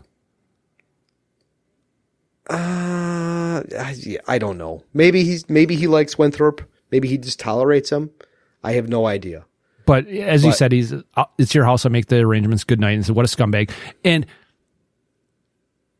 I, how old were you when you learned what actually scumbag meant?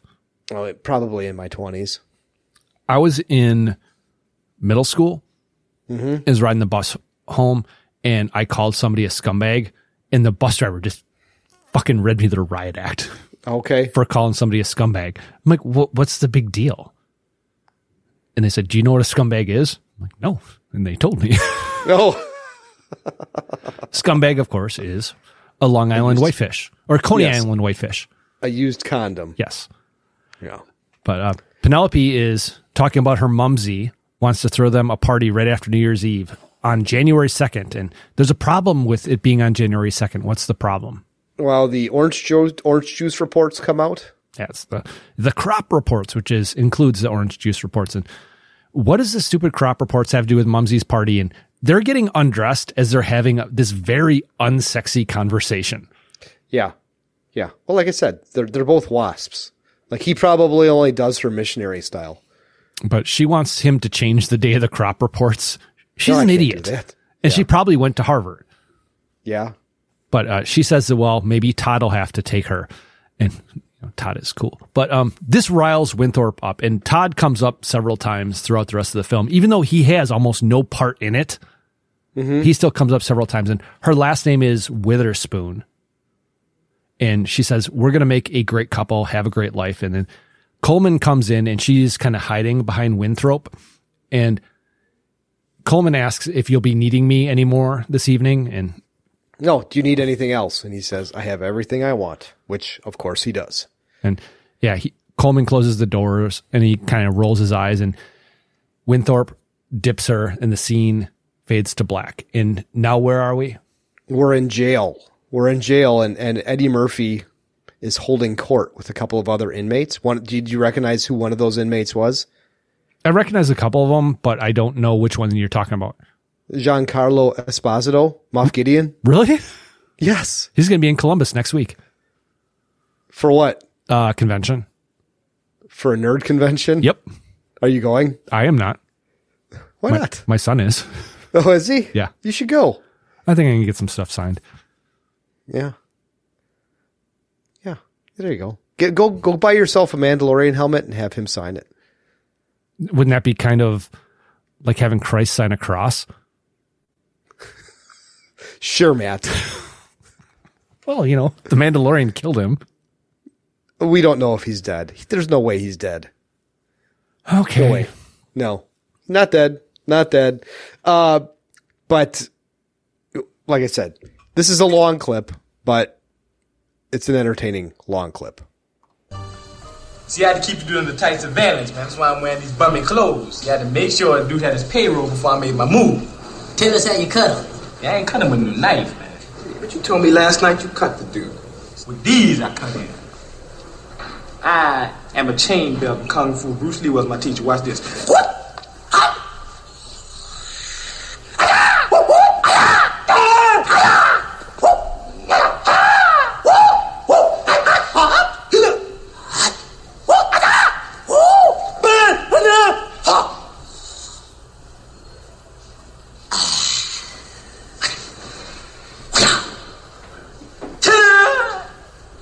That's called the quarter blood technique. You do that, a quarter blood will drop out of a person's body.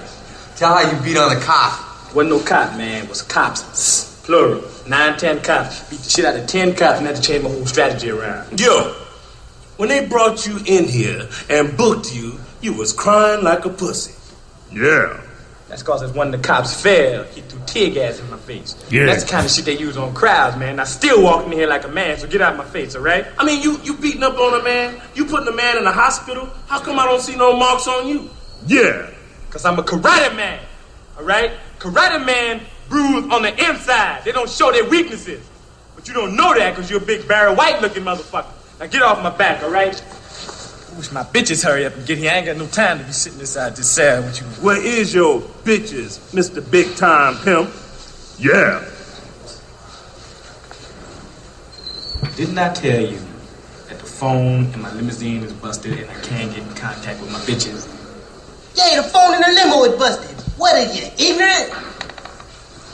Hey, look, sit down, all right? It ain't cool being no jive turkey so close to Thanksgiving. That was just them letting Eddie Murphy take a couple minutes and be Eddie Murphy. Yes. Yes, it was. And he said, uh, so close to Thanksgiving. One of the guys said, so close to Thanksgiving. There's so much snow on the ground and all the Christmas stuff is out. And I'm thinking, eh, maybe back then. I mean, well, it's a week from Thanksgiving. There's no snow here. Well, we've had we've had snow on Thanksgiving before. We have not. When was the last time?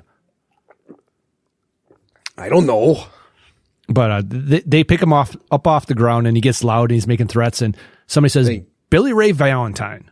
Yes, he made bail. Do you know who the cop was that let him out? Uh, he was in uh, Fatal Attraction. Um, Clint Howard.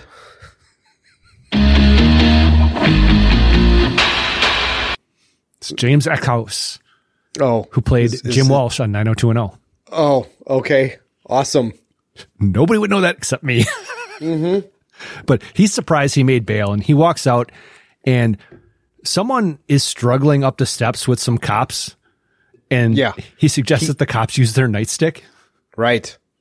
Right. But the Dukes pull up and they call out to him and he goes, Don't I know you guys? And he says, Step on over. They, one of them says, Step on over here. And the other one says, Has a bottle of whiskey. Whiskey. All you want. We bailed you out. It's warm inside. Yeah. Looks at them funny. It's like, okay. Um, he gets in between them and they offer him whiskey and cigars and he's just grabbing a handful of cigars and putting them in his coat. And what do you want? Well, we want to help you. House, car, bank account. Yeah, they run a charity for disadvantaged people. Yeah. I'm going to pay him 80 cr- $80,000 a year, which I don't know what that equates to. Oh, I had a cum bubble there. It's what that equates To. 30 years later, you know, from when this movie came out, still waiting for when I hit that, you know, $80,000 a year. Well, when you work for minimum wage, Matt, you're never going to achieve your goal. It's, it's, it's about time that you, you, you know, you set your aspirations a little bit higher. I, I, for me, it, it's just about the satisfaction with the job that I do. Yes. But from 1983, um, $80,000 is the equivalent of $247,000 today. Fuck, that's a lot. Yeah. But uh, Billy Ray, I just call him Billy Ray or Billy for the rest of this film, asks the driver if this is a joke. Nope. Are they gay? Nope. No, well, he doesn't say if, if they're gay. He uses the F word. Oh yeah. Well, okay. There's, um, yeah. Well, there's a couple th- where I I kind of change things, but okay. And he says, "Uh, what what's my next move?" And then the driver says nothing. Like, thanks for the help. Yeah. And, and he wants to know about the the police and the payroll. Yeah. Well, the charges are dropped. You're You a free man. We can drop you. We can drop you off anywhere you want to go. And he stops and he thinks about it, and then he says this. Uh, no. No, I believe I can hang out with you fellas for a little while. Excellent. I'm Randolph Duke. How you doing, Randy? What's happening? My younger brother Mortimer. Hey, Monte, what it is? Billy Ray Valentine, Capricorn. Randy, that's like Randy Jackson from the Jackson 5, right? Yes. Yes, I suppose so. Yes. So they get to his town townhouse slash brownstone, and they say, "Here we are." And he's like, "I like this." It's Winthorpe's They go place. inside. What's that? It's Winthorpe's place. It is Winthorpe's Win, Winthorpe's place, not Winthrop's place. Winthrop Gun. Winthrop Gunham Gunham. It's a weapons man. They make planes and stuff. Okay, not familiar Isn't with that? it. Oh, I think they made the. Well, they made the F fourteen Tomcat. Winthrop Grumman? Grumman. Winthrop Grumman. Yes. Okay. Anyway, they introduce him to Coleman, who wants to take his coat. He's like, "No, man, it's my coat." And they say, "Why don't you take Northrop Grumman? No, Northrop Grumman?" Oh, I'm all over the place tonight, aren't I? Yeah. So they want him to take a bath and put on something more comfortable, and then uh, he goes upstairs, and well, Coleman introduces him to this as he's sitting in the bathtub. Hot tub. Jacuzzi, sir. You see, man, I knew y'all was faggots, man. You ain't jacuzzi nobody. It's a whirlpool bath, sir. I think you'll enjoy it.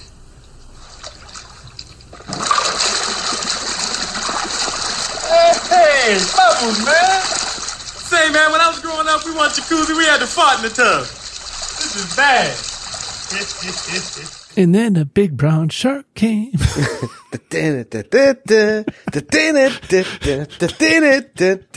Yeah. When The did royal Delirious penis is clean. when did Delirious come out? Uh, it was after this, I think. Okay. I, I'm not sure. It, it it probably would be 1983, so this year. Okay. And then Raw came out 89? No, it wasn't that late. I it, I think Raw was probably 87. I saw that in the theater on Christmas night with my sister and brother. and 87. Yeah, I was right. boyfriend. Hey, how about that?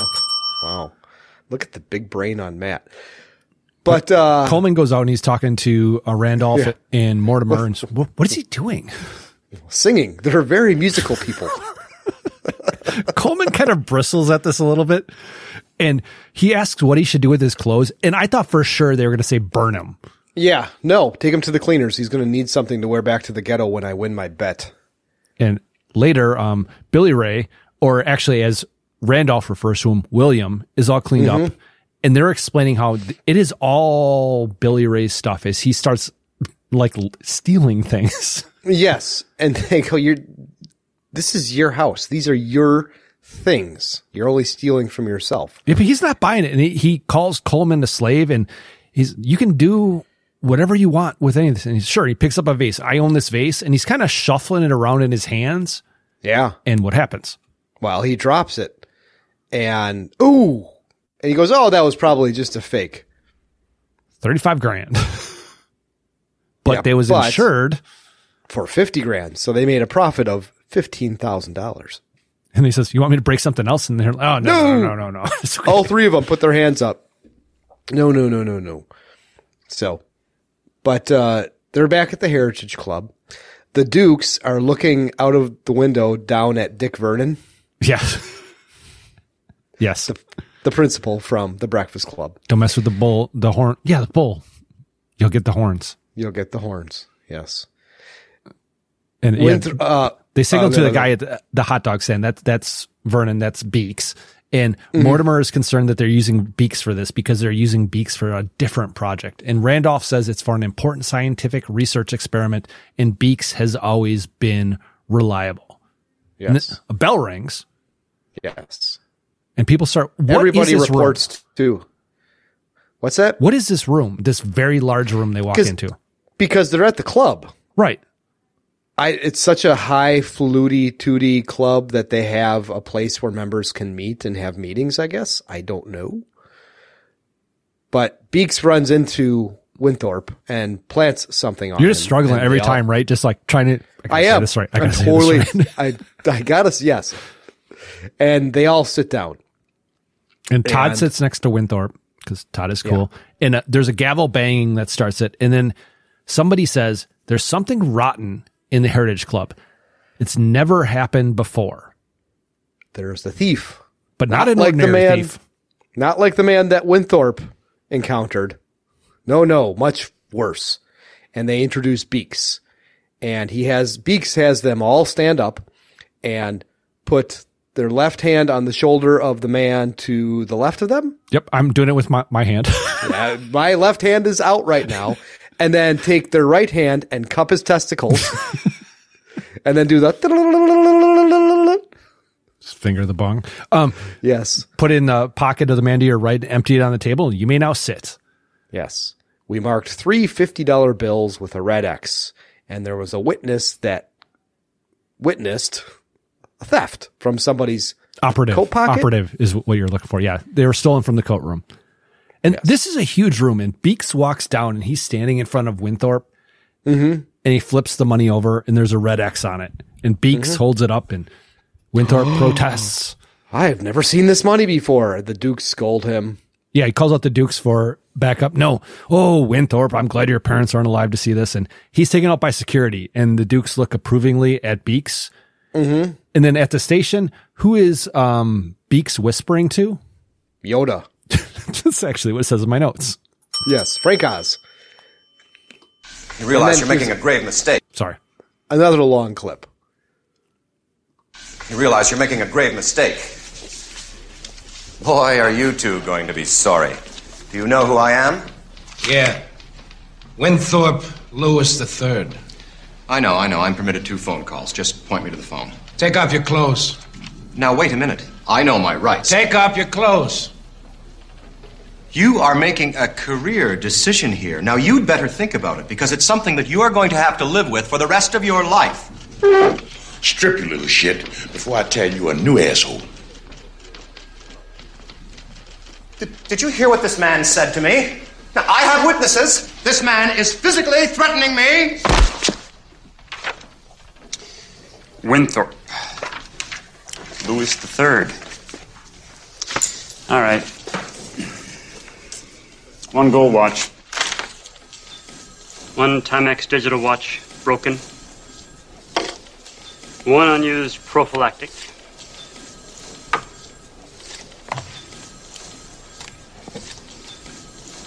One soiled.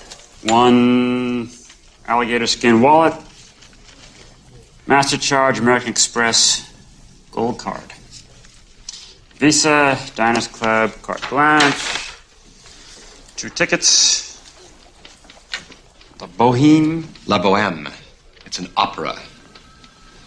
It's an opera.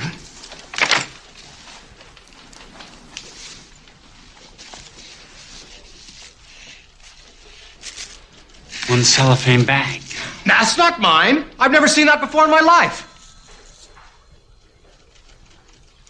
That's PCP. Phencyclidine. Angel dust. You ever seen what this stuff does to kids? You are looking at three to five mandatory. Louis. All right. First of all, that was pretty seamless. Doug? Come again? Come again? That was pretty seamless. What did I miss something? Yeah. I added in from another movie where Frank Oz was rattling off what people had when they were arrested. Oh, was that the used prophylactic? yeah. It's from I was Blues like, wait, Brothers. I, wait. Oh, yeah. I was like, wait a second. I don't remember that in this clip. Yeah, that's actually what he's getting out at in the Blues Brothers in the very beginning. But Oh, they do not test drugs with the finger thing. no, they don't. And that would get him high And- if he did that. and That's Winthorpe- like in Tango and like in Tango and Cash, where Sylvester Stallone shoots the the semi truck and all the cocaine pours out of it, and he just lets it pour right into his hand. He's going to get a You huge so contact high. Yeah. Uh-huh. But it, there is, he's, Winthorpe is there in his boxers and a t shirt, and he gets his mugshot taken. And then Billy Ray goes into a, local dive dive bar? bar. Yeah. He's dressed to the nines. Uh-huh. Hey, Terrence, get me some champagne. You got a lot of nerve showing up here. What the fuck is that from? Yeah. I, I actually just thought that there's a clip. Got a lot of nerve showing up here. I don't know. It'll come to me. That's not later. from Raiders of the Lost Ark, is it? Wow. Hmm. Anyway, so I got your money. I got your measly got your- twenty-seven dollars in interest. Twenty-seven dollars, yes. But he's just flicking bills like he's making it rain at the titty bar. Uh huh. A girl rolls up on him. She's got some hair, and he's champagne for everybody, courte- courtesy of Billy Ray Valentine. Yeah. And well, then- she's a white chick with like braided, beaded hair, like you would see a a black woman. Mm-hmm. Oh, was she white? I think so. I think she was. Yeah. It- but the, the two two- big the two big dudes from jail are there. Very sexy man. You was in the tank last night, bragging on your limousine. You the motherfucker I was gonna call. Yeah. Motherfucker. Moi? That just happens to be my limousine outside. Why don't you go take a look at it? Right outside. Yeah. Yeah. That was Eddie Murphy mimicking the dude. But they go and see, and he says, What Eddie Murphy says, well, Billy Ray. Time for me to go home, but you can come in my limo. Yeah. He has women just all over him. And they go back to his place, and Coleman is drinking as he's serving drinks. Tons of people there. Mhm. And the guy's about to puke, and bathroom's downstairs. And the guy goes Yeah. upstairs. It's some bad disco music. Why are all the women in leotards? I don't know. It's leftover from the 80s. I guess. Yeah, but he's very concerned about the well being of his house and about how somebody spilled something on his Persian rug. From Persia. Is- yes, it's from Persia. What is that? Um, oh, have you ever seen American Gangster with Denzel Washington? I think I saw it once. And I think somebody, sh- his brother shoots a dude in the leg and he bleeds all over his alpaca rug. Yeah. Okay. Yeah. This is this is alpaca. Give me some club soda. But and then he says, "Who's been putting their Kools out on my floor? Who has been putting their Kools out on my floor?" Two things. That's kind of funny. If Bob Jansen was there, that would never happen. Right. And then because of Biden, it soon won't be possible either. Yeah. But then there's the if can- coaster I don't know if you can. I don't know if you can directly blame Biden for that. I mean, he's got to sign off on it, I think. But it's that would be your FD, FDC or um, FDA that would do something like that, right? Yeah, but he's the one that pushed it. Oh, he is. Yeah, and then there's a coaster Well, he's- and- he he didn't push it. His handlers pushed it. The, the Same people, people- who were pulling the strings. Same people that are wheeling him around the White House. But, yeah. uh, Coleman asks if he should prepare. Can you imagine? Can can you imagine the cocktail of drugs that they're going to have to give that guy if he does in fact get the the Democrat nomination for 2024 when he has to go debate what they're going to have to give him so he'll sound somewhat coherent because I mean it's as as as, as entertaining as it is to listen to him talk and watch him on stage it's fucking sad as hell. There's no way that he would be able to debate somebody for an hour. And honestly, that is not taking anything away from him. He is just old as fuck. And yeah. I, I was actually talking to somebody about this this week where I'm 51. I will be 52 when the next inauguration, whether is there an inauguration if somebody is reelected or not? Probably not. All right. No, I don't think so. I don't know. But wh- whenever it happens, like in a year and two months, and either Biden reclaims the office or somebody else's has their big ceremony at 52 years old, I don't think I have the the mental wherewithal to handle the stressors of being in that position. Mm-hmm. It, it and it is just you look at pictures of people from when they take office to when they leave office. That Yeah, like job Obama. ages you. Yeah, Yeah. Obama went, you know, completely great. full salt and pepper. Yeah. He looked, I mean, yeah, yeah, all kinds of wrinkles and bags under his eyes and stuff like that. Yeah, man, it's, I don't know. The people who allowed him to run for president should be ashamed of themselves because he's not fit to run. And that's, That's not a left right thing. That is just no, a that is, that is just a, I feel sorry for this old guy. I really do.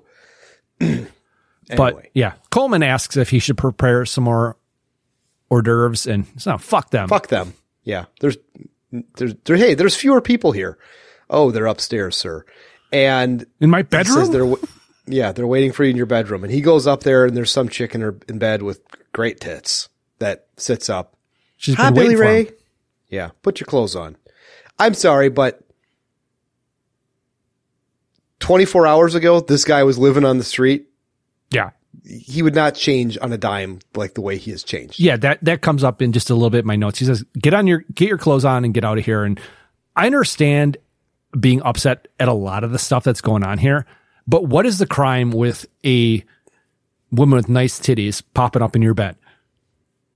But back There's no crime. yeah, back downstairs. There's more nudity, but th- Yes. these are what I call itty bitties. naked dancing. Yes. And he goes, can I have your attention? He says it twice. And then the, there's the record scratch. Get the fuck out. I- We've probably talked about this. You've hosted plenty of parties. Uh-huh. You've been at plenty of parties. Mm-hmm. I've never been at a party where somebody just started being topless. No, I have not either. I, I no, no. But uh, yeah, there's a coat pile, and Coleman was under it. And the last woman to leave, I recognize. I don't know from what, but Coleman was totally digging her. But the two guys Mhm. from jail are still there, and they say he's righteous. And Billy Ray just says, "Get the fuck out and be quiet." Yeah. My neighbors are asleep. And Coleman has this observation about what has transpired. Your friends seem to enjoy themselves, sir. I thought it was a great success. There wasn't no friends of mine, Coleman. It was a bunch of freeloaders treating my house like it was a goddamn zoo. Why don't you retire, sir, and I'll straighten up? Got a big day ahead of you tomorrow. Yeah. Yeah, I I think I will, um, retire. Good night, Coleman. Thanks, man. Two things here. First, one you already kind of touched on.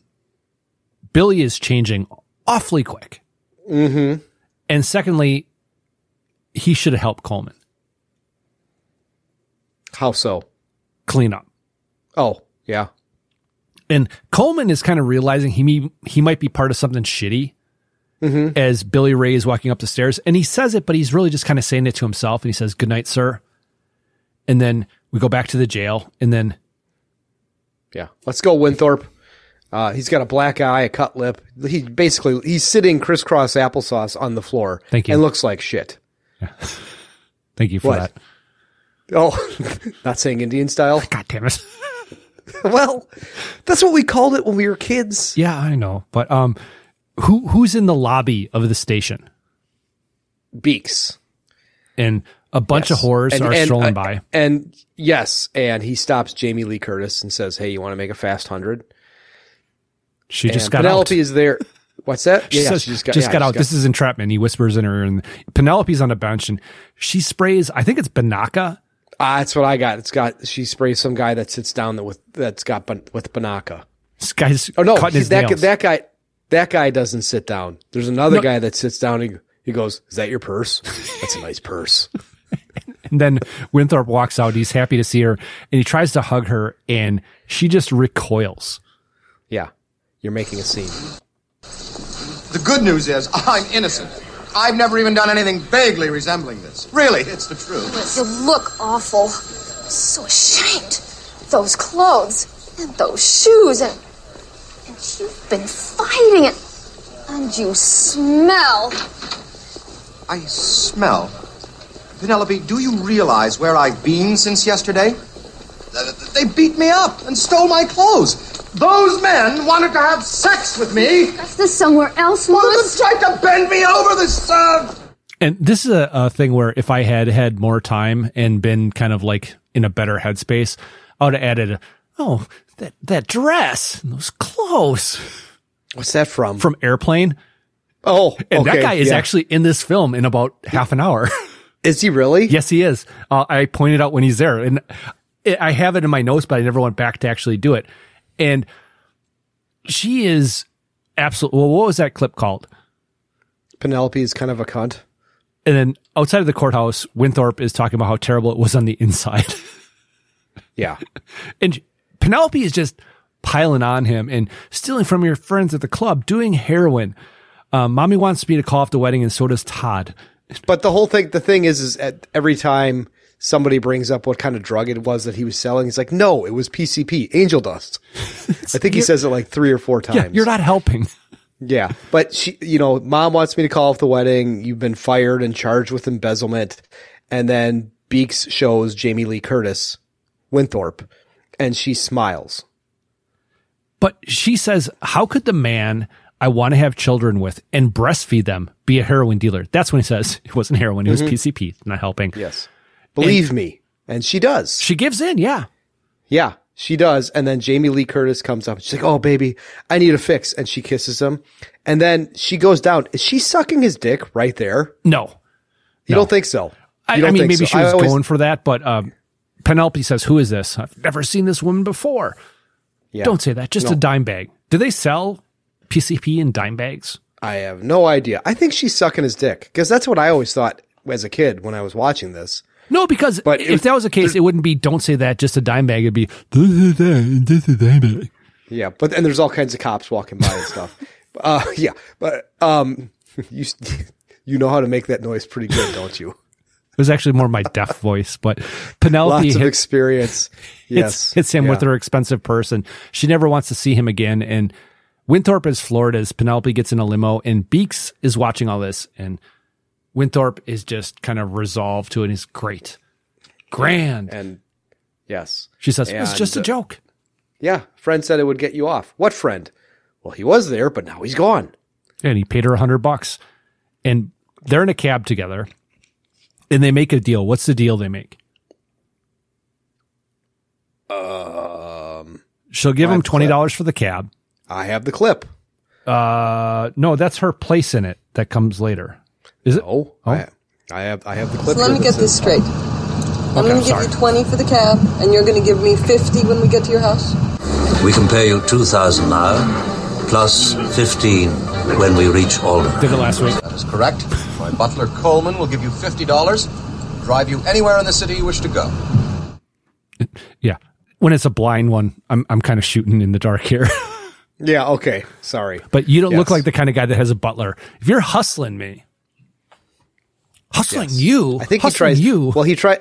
I think he tries paying her with a credit card, No, no, he whips You know, out his wallet and he says, I can charge goods and services in over 86 countries around the world. He, Yes. even after everything that's happened, he's been arrested. He's kind of been, you'd think, taken down a peg. He still hasn't figured it out. He still has this douchebag air about him. Right. Well, modern hookers have a chip reader. You're like, pull up, remove card quickly. It's just, no, I, oh, so it's not a tap. yeah, no. You have to actually insert it or no, you just slide it. You slide it through the slot, Uh huh. but they pull up to his But- house. Yes. Yeah. His key doesn't work. He knocks. Coleman answers. Who are you? He says, I'm having problems No with my key. Coleman. Yeah, there's no Coleman here. Here, and he slams the door, and then he goes, "Excuse me," and he bangs the door again. And Coleman answers the door again and says, "If you don't leave, I'm going to call the police." And then So, but then Winthrop and goes- Ophelia Yes, wa- walk Ophelia, bank. That's her name. Yes, we need a withdrawal for five hundred dollars. No, one thousand dollars. Why would he say that as he's doing it though? Why wouldn't he just do it? I don't know. Teller says, because that's how me." rich people talk. Yeah. Yes. Yeah. Yeah. The IRS, the, the manager comes back and, and says that the IRS has frozen his account. Can the IRS do that? They can, Can but they they, freeze your would bank never. account? it- this whole part doesn't doesn't ring true. There's a, a a bunch of things you just have to take as okay Yeah. for the sake of plot. For sake of plot, it works this way because this would not be the way that it works at all. But he says, "What you know me? You're a heroin dealer." No, it was PCP. Actually, we don't says want his your angel business dust. here, sir. Yes. And he, Uh, they asked to see his credit cards. cards. Yeah. Okay. Repossess them. Now you have you have a bank you where you have your money. No, And I then keep you- all my money under my mattress. Okay, but then you have your credit cards. Yes. You probably have X number of credit cards. Of those X number of credit cards, they are probably spread across multiple different actual banks that hold the debt for that credit card. For some reason, all his money plus all of his credit cards are all through this one bank, which is not how Right. it works. Right. But they take them and they, I don't know if they show them cutting them up, but um, what am I supposed to live on? What is going to happen to me? Yeah. He gets tossed on the ground outside. And And he's, he's, he's sitting there on the ground going, why is someone trying to ruin my life? And she says, well, sorry, Louis, I'm going home. And yeah, he forget about the 50 bucks. And you got to believe me. I've been framed. You just can't leave me here. Well, I've Yeah, got enough I've- problems. I have $150,000 in that bank. And she said, he says, you don't care because you helped them do this to me. And then she calls him over. t- she's in the cab and he's on his knees and she calls him over and he scoots across on his knees. Get off your And knees. She looks at his hands. What's that? She says, get off your knees because he's crawling over on his knees. Yeah. She looks at his hands, soft hands, man, freshly manicured. Come on. And then Billy is in the car with Coleman driving. And they're going opposite ways. So, like, one is going north, one is going south, and they're stopped Mhm. at a light or traffic. Yes. And Winthorpe is continuing to like blather on about how this is a grave mistake. And then they both kind of see each other. Mm-hmm. I'm, I'm going to get to the bottom of this. It's been a great, great mistake. It look just like the dude that had me busted. Sir? Right there, he looked just like the motherfucker. Uh, I mean, he looks just like the gentleman that had me busted. Uh, to whom are you referring, sir? Right there, the dude right over there. That's my car! Coleman! Coleman,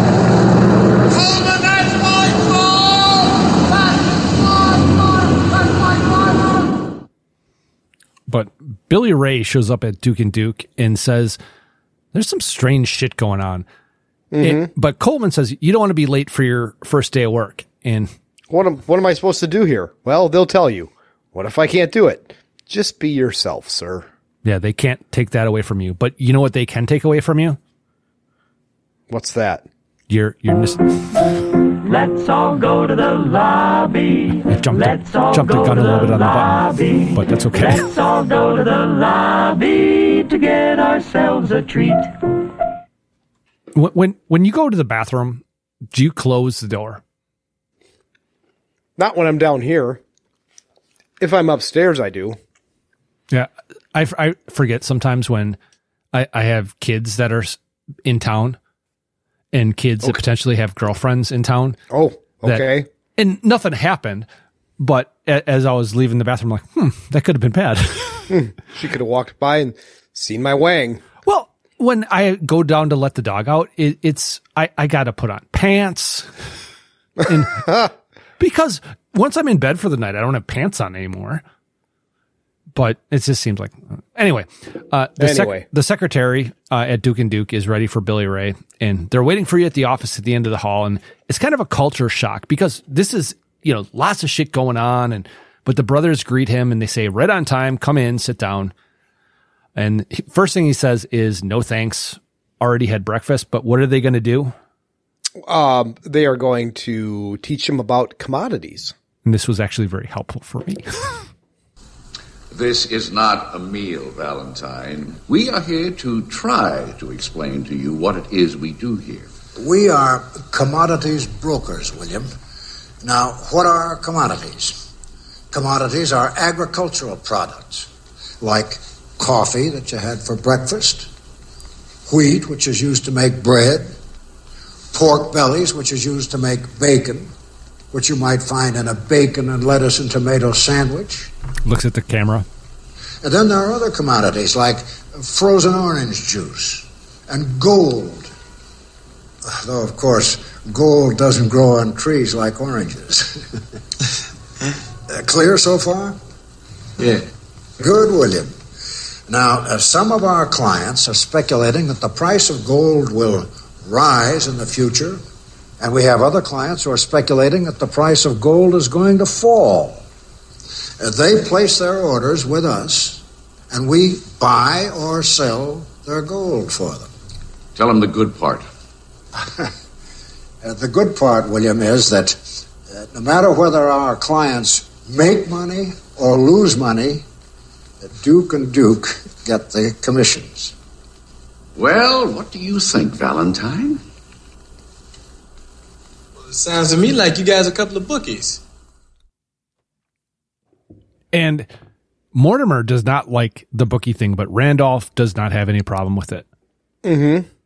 But we go back to Winthorpe and Ophelia. And yes, they're walking. He has her groceries, and he just can't figure it out. It's the same guy who tried to rob the payroll. And the fact that he's stuck on that, that guy, I mean, Billy Ray did nothing there at all. Right. Mm-hmm. He planted the drugs on me. It's genius. And she knows the locals around her, her place, and he's kind of offended by their mere existence.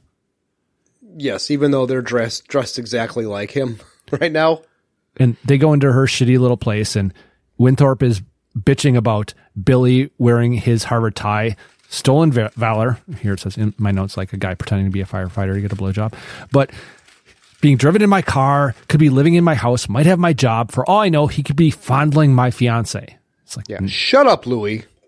Things cost money. And then she goes on this. Look, I, I cannot begin to tell you how much I appreciate this, uh. Um. Ophelia. Ophelia! Oh, you realize that that's I know, the name. I know, I know. Hamlet's girlfriend. He went crazy. She killed herself. This is not Shakespeare, Louis. Look, I'm 24 years old. I'm from a small, miserable little mining town you probably never heard of. The only thing I got going for me in this whole big wide world is this body, this face, and what I got up here. takes off the wig.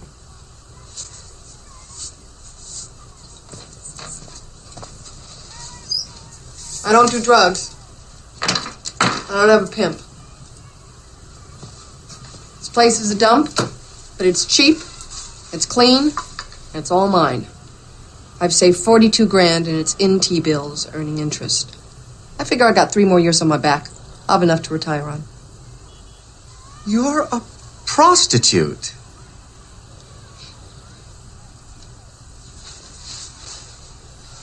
I'm talking about a business proposition, Louis. I help you get yourself back on your feet and you pay me in cash five figures. That's the deal, and it's not subject to negotiation. Understood? How did he not know she's a prostitute? Yeah, I I don't know. And five figures, that seems a little low. Yeah, what is that? Is that ten grand or is that ninety grand? We don't know. It's, it's- it- that's a wide range. Yeah. But there, there's one thing before we move on that is right before this clip. Of anything that's going on, Winthorpe seems most disappointed or perplexed by Coleman. That Coleman could be- betray him. I don't understand after all these years how he could betray me. And I remember specifically in the rem- the run up to the second um, George W. Bush election, there Mhm. was this thing with John Kerry. He was on a ski hill and he was absolutely just berating someone on his staff about something stupid. And I've always thought you can tell a lot about somebody with how they treat the people that work for him. Yeah. And Winthorpe, no matter what happened to him or what happens, was an asshole. Uh, we never really see him be an asshole to Coleman other than, no, we don't want the dessert that you've just spent minutes preparing. Him That's the only waiting, time. waiting. I can't open the door myself. You're below Well- me. You open the door for me. That's But that's also his job. That's, that's, okay. Okay, fine. Yeah. But did, did you see the poster, the movie poster on her wall? I did, and I didn't write it down. It's actually the sequel to one of my favorite movies. Um, the poster is for See You Next Wednesday. Okay. Oh, and the movie before that, the, it was See You Next Tuesday. Yes. Ah, ah, But but he thinks about her proposal and then and then she says, "Oh, and you know, rent isn't the only thing that costs money. You sleep on the couch and there they are. yes, there they are. Yeah. Very nice. Tiny They're nipples. though. very nice. Are they? Yeah, tiny nipples and then she covers her boobs and and he just has this quizzical look on his face and he, he went and had a pover- poverty jerk. A poverty jerk, yes. But now we are at the Duke office and there's pictures of Reagan and Nixon and uh, some other prominent conservatives scattered around the office. And they want to buy pork at Yeah. the price that it's at right now. And Billy says it's a mistake and he explains why. It's Christmas time. Everybody's uptight. Could we please buy now, Randolph? Right, but if you want to lose money, go ahead. What are you trying to say, William? Okay, pork belly prices have been dropping all morning, which means everybody's sitting in their office and they're waiting for them to hit rock bottom so they can buy cheap and go long. So people that own the pork belly contracts are going batshit because they're thinking, hey, we're losing all our damn money and Christmas is around the corner and I ain't gonna have no money to buy my son the GI Joe with the kung fu grip, okay? And my wife ain't gonna want to.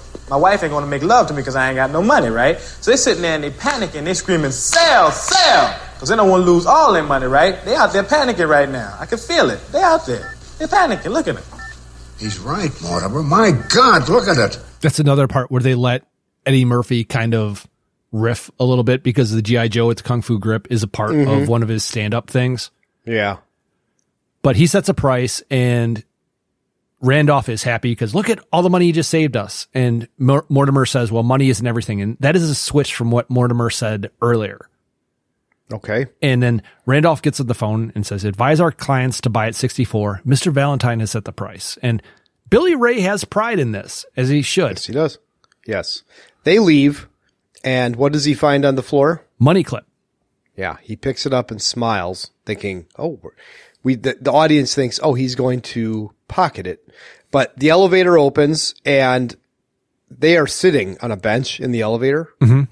and they get up, and he meets them, gives them the money clip. It's all there. It's all there. Count it. When somebody pays you in cash, do you ever count it? Yeah. Do you really? Yes, I do. Okay. I mean, I have customers that will pay me in cash and I don't count it. I don't think I've never been stiffed. I, there was one time where the dude overpaid me. I got home and he overpaid me and I, you know, reached out and said, I say, I mean, that happens all the time where somebody writes me a check for too much or something like that. No, I've I've Um, had you know just like stuff off of like Craigslist or whatever where it is you know Oh, okay. twenty bucks missing or something like that. It- and you're in dealing with people that you know. These are your customers. I mean, this is just Yeah. somebody like I jerked off in the alley. I'm getting my money, Right. Right. but you, So- you can count it. Not necessary. And then Yeah. Randolph says, "Nice try, Mortimer." And then we're back at the club, and a bunch of guys are serenading the girls. And then Todd Four douchebags singing barbershop quartet songs. And it's Muffy, Marge, Susan, and Constance are who they're singing about. And apparent, apparently Constance was a goer. Yeah. Because she would fulfill your needs winter, spring, or fall. I'm thinking, what about summer? Right. And what are what do all of these douchebags that are singing have on? Uh, popped collars. yep. Yeah. Yeah. But cut to No, Winthorpe, walks in. Yeah. walks in and the, the one of the chicks basically start she's ending a story and sounds just like a fucking uptight east coast uptighty and she stepped on the ball. Oh my god, I don't believe it. Ah, there you are. I think I'm going to be sick. Don't worry. I'll handle this, Brookums. Oh, Todd, Harry, Andrew, Philip. Realize this looks completely awful, but I just wanted to assure you, my friends, that I am completely innocent. I'm going to fight this thing till the end. Someone is out to get me, and I know who it is. The important thing is that I can rely on you, my friends, as character witnesses.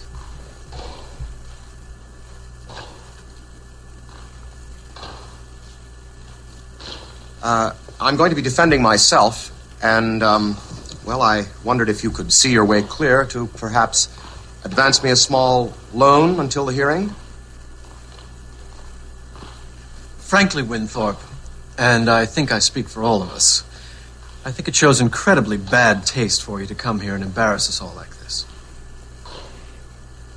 I believe I'm still a member of this club. Nobody wants to buy your drugs here, Louis. Why don't you just go away? Since when don't rich people do drugs? Right. And it, it actually kind of brings up something we've talked about in the past. And somebody you're friends with gets arrested. If when do you walk away? uh, I mean if they're if they're you know a drug dealer yeah if they get busted for having a bag of weed no but I don't know. I, it, it's tough, but I, I noticed Todd has some hairy arms, and I, I thought it was interesting that Winthorpe is still wearing a tie, even if it is a gaudy one in his like really shitty clothes. Mm-hmm. But next, he's at a pawn shop, and do you know who the the pawn shop guy was? is that Billy Dee Williams No, it's Bo Diddley guy hands him his watch back and says, "It it it burns his fingers, man." yeah I, I beg your pardon. Man, that watch is so hot, it's smoking. Hot. Do you mean to imply stolen? I'll give you 50 bucks for it. 50 bucks? No, no, no. This is a Rochefoucauld, the thinnest water resistant watch in the world. Singularly unique, sculptured in design, handcrafted in Switzerland, and water resistant to three atmospheres. This is the sports watch of the 80s. $6,955 retail. You got a receipt? No, it tells time simultaneously in Monte Carlo, Beverly Hills, London, Paris, Rome, and Gstaad. Where's In Philadelphia, it's worth 50 bucks. Just give me the money.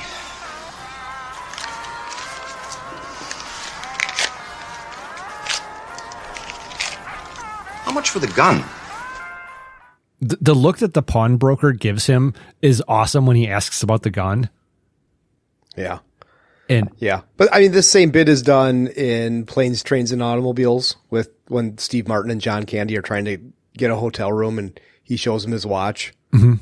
and then John Candy's like ooh I got this Casio look at it but at a fancy restaurant, uh huh uh huh Billy is eating. te- their, I'm sorry. No. There, there's a there's a guy telling a joke. who Had is you ever that heard guy? this joke? He- I recognize him before from somewhere. know. I can't think of where though. But it's the so. Did you have Mr. Voskel in eighth grade science in middle school? Yes. Did you at the beginning of the year? Did you have to tell the class a joke? No. Everybody in, in when I was in eighth grade, everybody had to tell a joke. And Egg, you had to submit it to him first. And I remember him he- Uh, saying to Egg, "Yeah, no, you can't tell that joke." but this escargot joke was the joke that Mister Voskel told told as an example. Okay. Yeah. And so Billy Ray is sitting next to a woman who's a big Barry Wood fan. And the guy is telling the, the escargot joke and outside it's pouring and Winthorpe is out there and he sees Billy Ray and, and that Billy Ray is basically living his life. Mm-hmm. And after the, the guy gives the punchline joke, the escargot punchline, Billy Ray gives it a pity laugh. That's what I call it. Yeah. And a guy asks about how about going long on April wheat and he asks for Billy Ray's advice. Right. My broker says if I want to beat inflation, I've got to get into the stock market. What does your broker say? Well, my broker is E.F. Hutton. And E.F. Hutton says, Everybody listens. What are you doing there? When E.F. Hutton talks, That's the clip people actually. listen. It's not Oh. Oh, that was Yeah, that was actually in the clip. It was by a pool. so it was like Okay. the left. And that's exactly what this is kind of aping because the EF, sure. everybody our age remembers the EF Hutton commercials. But yes, Billy says he has three it's, good reasons. It's like the it's like the where's the beef commercial. I Right. showed my kids the where the beef commercial was.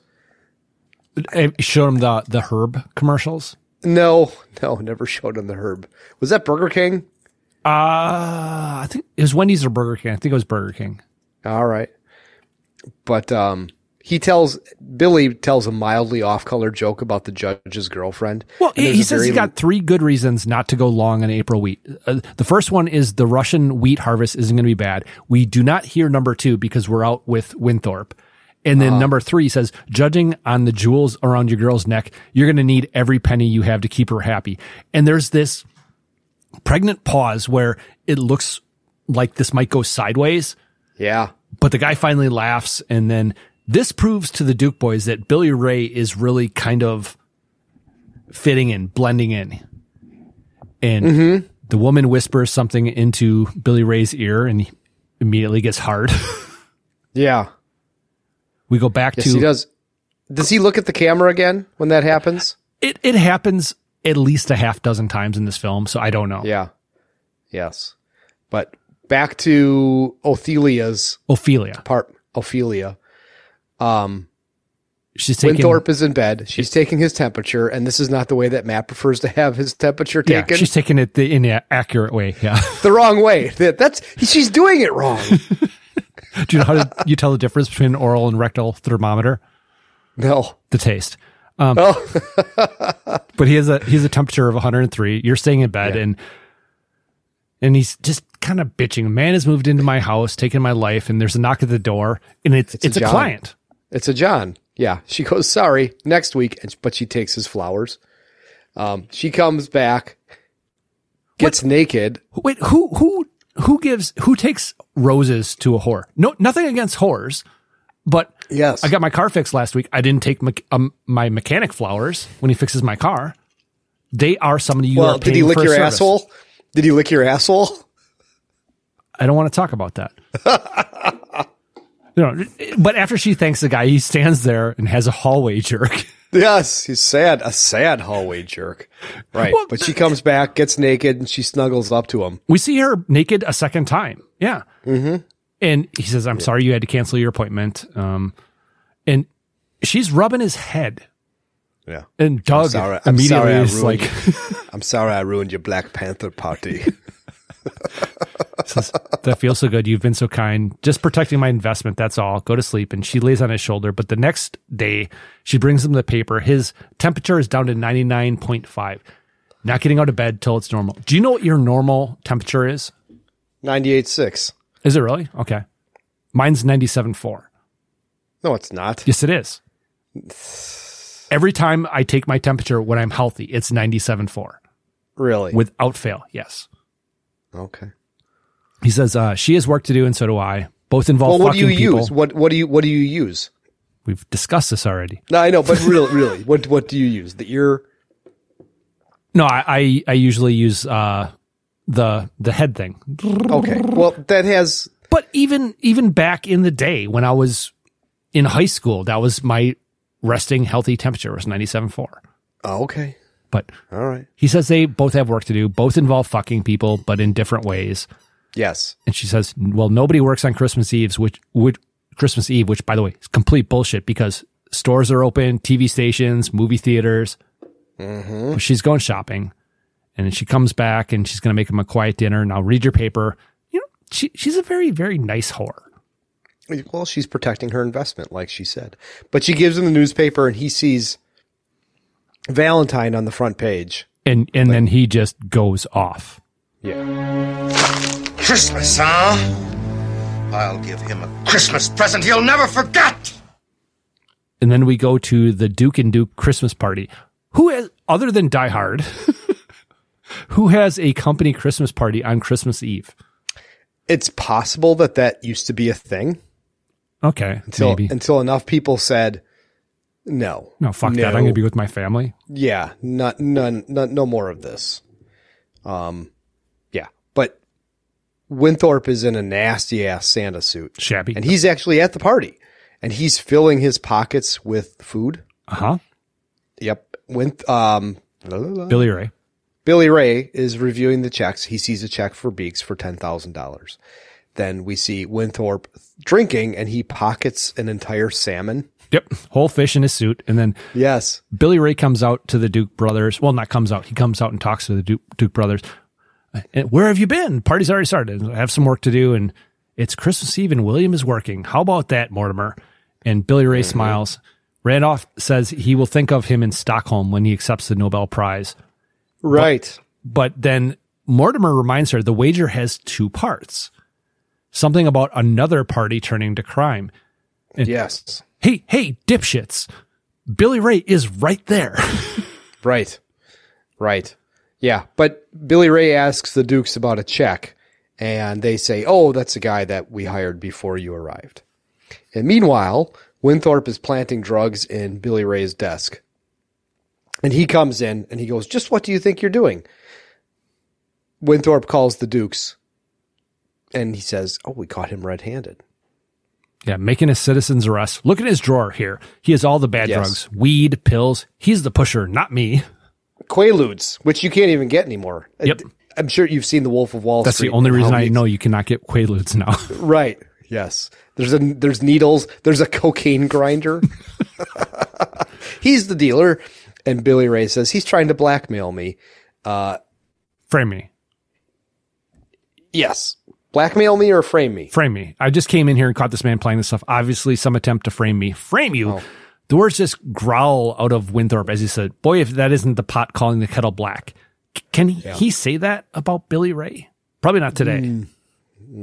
Mm, is that a racial thing? Eh.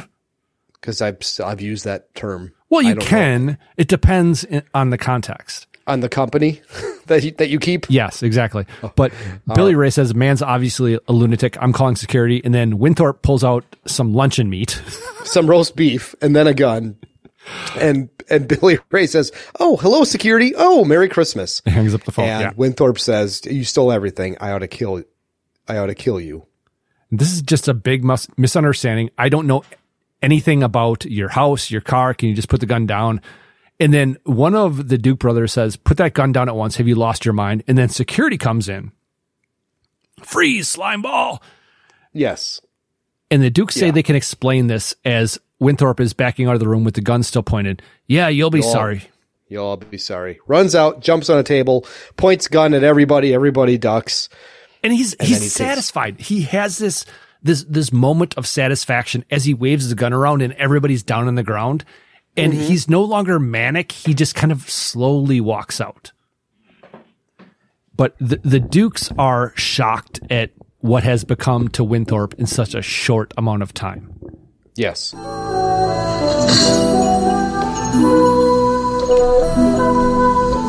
Poor, deluded creature. We caught him pilfering at our club, embezzling funds, selling drugs. Now he's dressing up like Santa Claus. Very sordid business. I can't believe Winthorpe would fall to pieces like that. It's none of my business, but that guy belongs behind bars. He's unemployed, Valentine. There's no excuse, Mortimer. He's flat broke. Obviously hungry. Oh, but he has money to buy drugs, right? Listen, you can't be soft on people like that. Take it from me, I know Randolph. Once again, this seems like kind of a quick turn Mhm. for Billy Ray. All the while during that conversation, Billy is throwing the drugs into a garbage can, but Except- then pockets a joint. Yeah, he pockets a joint, and we see first we we see Winthorpe hammered on the stairs. Drinking straight from a bottle. Yep. Yes, Looks And like me Billy- walking the dog after the Raiders podcast. Yep. Yes. Billy is smoking a joint in the bathroom on the stall. He stands on the toilet seat to blow the smoke out of ventilation duct.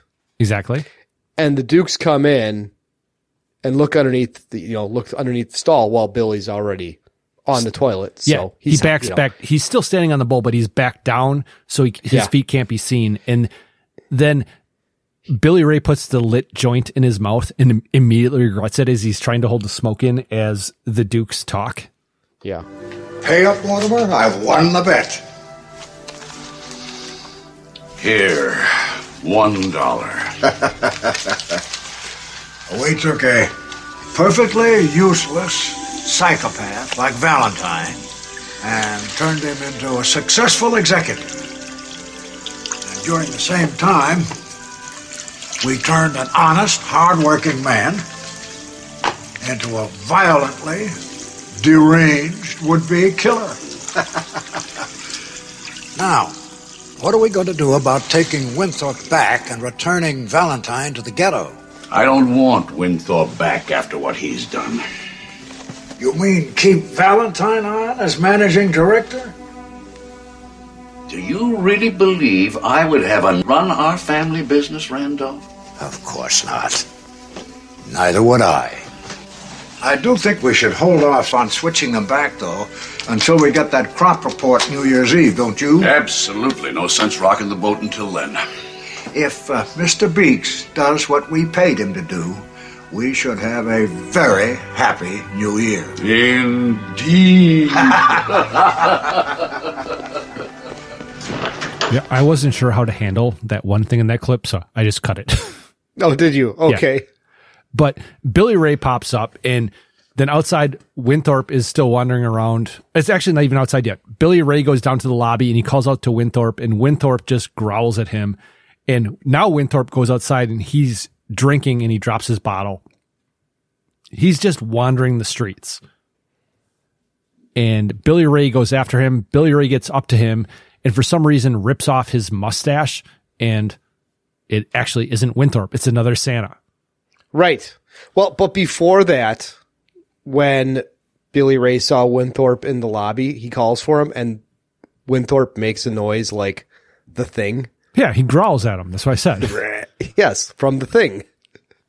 But Winthorpe gets on a city bus and it drives away, and Billy Ray just misses it. And then Billy Ray is trying to flag down a cab. And this is Philly, so he could get one. If it was New York, he would not be able to.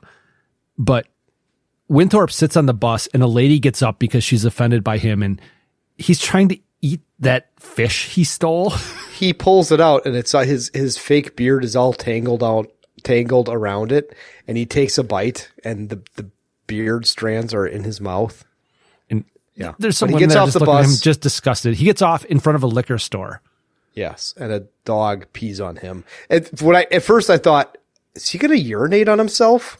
That's what I thought at first. At, at first, with the sound, you, you just hear the pissing, and then it it pans down, and I thought he was pissing himself, but no, it's Mhm. it's a dog, just his luck. And then he looks at the camera, and there is thunder, and a rain machine starts. Right. He puts the gun to his head, clicks. It clicks as he pulls the trigger, and he throws it, and then it fires. If if it was empty, wouldn't the slide have popped out? Well, I think it was just a misfire. But he he throws it as you said, it goes off, and it breaks some glass. And honestly, I think the rain was in front of Aykroyd in the scene because he doesn't look like he's getting wet as this is happening. Okay. But a cab pulls up and Billy Ray gets out and why wouldn't he hold the cab? But I don't know. But then Winthorpe wanders into Ophelia's place as she's decorating a tree. Mm-hmm. and he doesn't close the door, and Billy Ray comes in a second later. And, yes. And they knock on the, he's, Winthrop has gone into the bathroom. They're knocking on the door and he busts in and Winthrop is in the bathtub with a bottle of pills on the floor.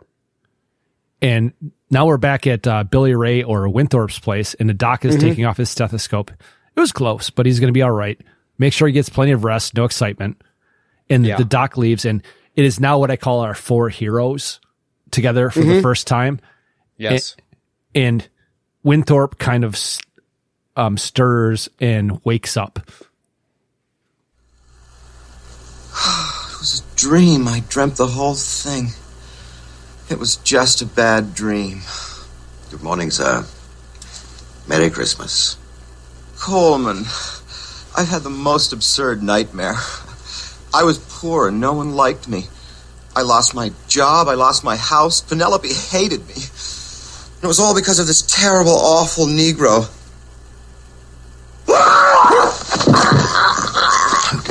It was the Dukes. It was the Dukes. I had no choice. What are you doing? Trust him, trust him. Oh, we understand, don't we, Chief? We had no choice. Just try it out. I don't need any of your help.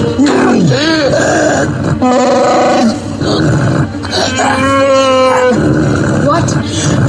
It sounds like Han. Let's do a chance to save Han. You're a dead man, Valentine! What, It was an experiment. They use us as guinea pigs, man. Dukes used us as guinea pigs. See how our lives would turn out. They made a bet. Afraid it's true, sir. I believe him, Louis. Dukes ruined my life over a bet. For how much? A dollar. One dollar. And it- he looks in the camera. Mm-hmm. Right then. Fine. If that's the way they want it. And then in the next scene, Winthorpe is cleaning a hunting rifle. yeah, he's cleaning a couple of shotguns. And Billy Ray says, uh, you can't go around shooting people in the kneecaps, man. You go to 10 to 15 for that or something like that. But You have a better any better idea? idea? Yeah. What's that? You have a better Any idea? Yeah. Stop repeating what I say. And it always sounds like you said. Stop says, repeating say what it I first. say? Because it sounds, like, what you said. About, Matt's a cocksucker. It's the best way to end that right there. There we go. It, and it always sounds like you're going first because there's a delay. So, and there's, there's been plenty of times where I've come up with the answer first and then you listen to the podcast and it sounds like you've come up with the answer first. Look at the big brain on Matt. It's not fair, man. It's not fair. But Billy says the best way to hurt rich people is by turning them into poor people. And then there's a TV crop report about Wait, wait, the crop. Just, just just one second before that. Coleman returns with some other guns and he agrees with Billy Ray. And I, I love the jacket that Winthorpe is wearing here because it's a hunting jacket that just has like a shitload of like spots for shotgun shells. Yes. And one of Doug's favorite things happens here as a news report comes up that is just no, no, the TV has been on. But we haven't Oh, heard oh, it. No, we, yes, we have. We've heard the TV on in the background. Oh, Because I even was going to comment on this, like, oh, okay, they didn't do my thing I hate the most. Okay. Well, I guess I'm Yes. completely wrong then. Yes, you are. But there's a TV report about the crop report, and Beeks is on the TV. Louis! Louis, that's him! That's the guy who paid me to talk dirty to you. In charge of security is Mr. Clarence Beeks, head of Lyndhurst Security. Clarence Beeks! They're digging in the wrong place. The Duke just gave that guy 10 grand. Ten grand. I saw an outlay in the payroll to him for fifty thousand. Mortimer said it was for research. Yeah, research and I can get his hands on that top secret crop report two days before it goes public. My God. The Dukes are going to corner the entire frozen orange juice market. Unless somebody stops them. Or beats them to it. Eggnog. All right. So, number one, Marion does say you have a lot of nerve coming back here, but that's not what I was thinking of. Okay. I'm. This is like bothering me that I cannot come up what it's from. You gotta, oh, Empire Strikes Back. You got yes. a lot of Yes. ner- yeah. Yep. There you go. Yeah. Yes. It's Lando says it to him. Uh huh. That's why I had that Lando clip in there. Be so just for that, so we would remember. But uh, Billy Ray's on the phone um, the next day, and he's listening to the Duke's phone. And Yes. Beeks is calling from a payphone, and some lady is waiting for the payphone. And what does he say to her? Fuck off. yeah, but he tells them that he's traveling by train and will meet them in a parking garage. Final payment is due on delivery, cash. And the next day, Beeks is being a dick to people on the train platform, and everybody's in costumes. Is that a New Year's thing to be in costume or costume? I, I guess so. So this movie started when it was Thanksgiving and now it's New Year's. hmm Okay. So, I mean, we've missed some things, I guess. Christmas wasn't in there. Yes, it was the Christmas Eve party. Yeah, but Christmas itself. Oh, you know what, Matt? Yes, it was. It was because he woke up the next day on Christmas Day. No, when he, woke up two days later. Oh, shut the fuck up. But uh, is it a New Year's thing? Uh, I don't acco- know. according to Jim, it is. Jim Belushi? Yeah, because he's there in a monkey costume. Yes. Yes. Uh, Beeks goes into is would you call that a I call this cabin. okay or a compartment? It's empty. Uh, back at the party, But he's looking for something when he's in there. What is he looking? Is he looking for a place to stash his briefcase? I'm not sure. And but there's a a big party that's happening on this train, and it's a train from Philly to New York. Yeah, Belushi is feeling like up a, up a chick. Um, future Senator Al Franken, Future, future senator and SNL alum. Yes. yeah, towing a real gorilla with another handler. And he's like, "Hey, man, it's my turn to drive." And the other guy's like, "Well, you just backed it up." And he's like, "It was only like five feet." Well, sometimes it's longer, sometimes it's shorter, but the the cart with the gorilla pulls up next to the compartment that Beeks is in, and Beeks is making faces at him. yes. Yes. And then Billy comes in. Merry New Year! Happy New Year. In this country, we say Happy New Year. Ha ha ha ha! Thank you for correcting my English, which stinks. I am Nanja Ibuko, exchange student from Cameroon. Ha ha ha ha ha ha!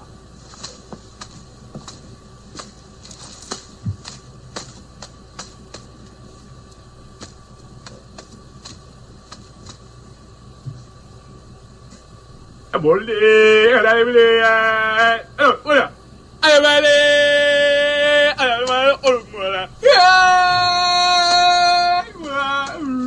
eh, I won't eh, eh. beef jerky time. You want some beef jerky? Oh, please. There's plenty, you know. Half. Yeah. The, the whole time that that's going on He's hitting himself like a little fly swatter thing. with a horse tail Yeah. or a cow tail back and forth. Yes. Again, I, this is something that you wouldn't be able to do in a movie today. Yeah. M- Mr. Fuck you, man. Yeah. Uh, it's Like in my notes, says this is probably offensive, but the real Yes. ape is going to New York. Uh, the guy from Airplane has instructions on how it's. Oh, supposed to be Oh, that's who the guy is. Yes. Okay. And he's standing very, so this is like a cage where you could easily stick your arm through. Yes. Yeah. And this guy is standing awfully close, close to this cage. Like the gorilla could just come and grab his head and tear it off. But he says But- there's a tranquilizer gun in the first aid kit if you have any problems. And then he asks, very excited about that. Yeah. Have- have you been guys been drinking? drinking? Yeah. Yeah. Oh, there's enough drunks on this train already. We wouldn't we wouldn't do that. But now Coleman comes into the compartment as a drunk Irish priest offers a drink. yeah, more Yeah, to- stereotypes. Yeah, to Billy, and he goes, "Oh, it's against my religion. Beef jerky? Oh, no, thank you, sir. It gives me a it gives me a bit of the wind." Yeah. Is have you ever heard anybody actually say that the wins for farting? Um, no, when I was a kid, really little, and I'd go to my best friend Bill's house, we weren't allowed to say fart there. We had to call it say we had a heiny burp. Yeah, my parents called it shooting a bunny. Shooting a bunny. Yes. Yeah. But uh, Yeah. Coleman says, uh, religion, like all things, is good in moderation. And th- the train's pulling out, and We are moving. We are moving. I had a guy that uh, when I was a kid, or my brother's friend who lived right next door, Ed, he would repeat that line and no more parachutes.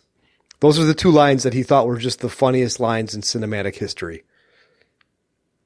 But uh, the fake ape is hanging out of the train with the with balloons, and he's just screaming.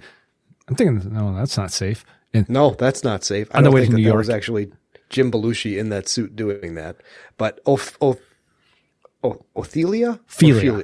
Ophelia comes in as an dressed as an Austrian hiker. no, S- Swedish. Well, no, she's dressed as an Austrian hiker, and and Coleman says, "Oh, you must be from Austria." No, I am Inga from Sweden, and he goes, "But you're wearing lederhosen." Yeah, just from the looks, she's either going off script or she's fucking this up. yeah, But would would Beeks recognize her? Probably not, because he talked to her one time. no, and would he recognize? Well, Billy he Ray, he's never had any interaction with. Maybe Coleman in some capacity, but probably not. well, Winthrop Winthrop, yeah, reckon- definitely. and But his even more bad yeah, that cultural comes up in just appropriation. second, yes, but she puts her tits in Beeks's face and says, "Will you help me with my rucksack?" And then they switch cases. And the two Amtrak guys, which is Al Franken and some other guy, are eating all the monkeys' bananas, and the monkey steals the rest of them. They're so hungry, so they head to the bar car to see if they have any pretzels. And the two guys pass Billy Ray, and Billy Ray knocks on the the bathroom door as I'm doing it with my hand. Mm-hmm. and they do it like the stupid knocking thing, like they have a, a code. It's like, Yeah, who is open it? the Just open door. the door, man. yeah, yeah. But there's some more party stuff going on. The two baggage handlers are talking to some chicks, and he's like, "Yeah, I'm dressed as a baggage handler." And to my surprise, he was dressed as a baggage handler also. And I, I could not come up with the phrase baggage handler for who they were. Oh, no. so that no. that helped. But yeah, monkey. Somebody says something about being a monkey to Jim Belushi. Monkey, monkey. I'm a fucking gorilla. yeah. And then Winthorpe goes into Beek's cabin in an outfit that is definitely offensive. Blackface. Who does he think Yeah. he is? Ted Danson? Yes, dressed as a Rasta man, and he said he recognizes Naga, who is who Eddie Murphy is, and uh, They Winthorpe a- tokes up. Is he is no, he no, smoking before, weed or before that. He- met up at a, they met at a cul- cultural conference in Africa and they Oh. do this dumb greeting and laugh. And I'm, why are they doing all this subterfuge? because it's comedy for the movie. But Otherwise, this would be a Mission Impossible movie, Matt. Okay. But now that we're all here, we'll have a picnic as Winthorpe is smoking. I thought it was a joint, but Beeks later says cigar. Okay, And they, they go to change the briefcases back and Beeks sees it and uh there you are, sweet pea. I don't even know what that is, but then Beeks knows what's going on and he's had enough. Mm-hmm. So the train will be pulling into Philadelphia soon. Will you be getting off at the City of Brotherly Loves, Mr. Beeks? Yeah, I will, but you won't. Winthorpe. See if this one's empty. Hey, back off. I'll rip out your eyes and piss on your brain. Excuse me. You got it. All right, I'll get up. Let's go. Bunch of fucking weirdos. We're gonna take a little walk. And don't try anything funny or the whore loses a kidney. Let's go. Were the two baggage handlers that came in, were they looking at a place to bang each other? or maybe they had some some side trim that was off screen. Okay, uh, maybe, but Yeah. the whole uh, like whore loses a kidney thing that was a little bit of a weird threat. It was a little bit. But they're walking at gunpoint and they go into the party car. I don't think this would work. No, probably not. With a gun pointed at him. And Winthorpe is looking for a chance to run, and uh, the gorilla Jim Belushi is talking to Ophelia, and Beeks is having none of it, and he asks if Beeks is her father, and they finally get back to the luggage area, and Beeks says, "No more cigar smoke, no more Swedish meatballs, whiskey, or beef jerky." He cocks the gun, and Belushi walks in just as he says the party's over, and Belushi's like, "Party's over! Hey, come on! It's not even ten o'clock, you dummy!" he does the fake looking at his watch thing. Loosen Mhm. up. If he saw the gun, wouldn't he just turn around and go back? Yes. Well, he's hammered though, Hmm. so maybe not. But uh, But uh, the the gorilla does not like this. well, no, because he pushes Beeks back against the cage, and then Beeks knocks um, Jim Belushi in the gorilla outfit out, and the real ape sees that and gets pissed because he thinks it's a real ape, and they they duct tape Beeks so it's past 1943 Mm-hmm. as Coleman is holding the gun on him, and they put him in the ape costume, and then Winthorpe and Billy Ray look at each other and smile, and basically they're smiling about getting a guy raped by a gorilla. Right. And then the gorilla makes a sound like Ernie does in Bert and Ernie. He's like, but Jim Belushi has gone back to the party, and he's only wearing boxers and a wife beater. and the two baggage handlers are with the ape, or should I say apes, and they're making gorillas. faces. At, They're not apes. They're gorillas, man. aren't gorillas apes? No. They're part of the ape family. think- Well, um, They're, they're a great ape. A gorilla is a great ape. is it? Yeah. But they're making faces at looks so human it gives me the creeps and talks about one of them looks horny and should we use the tranquilizer gun? Ah, it's New Year's Eve, let them have fun. And, yeah. The black one must be female, which is Beeks dressed up in the black gorilla costume. and he makes a scared look and noise and then Yeah. we, we go to a parking garage and who has shown up?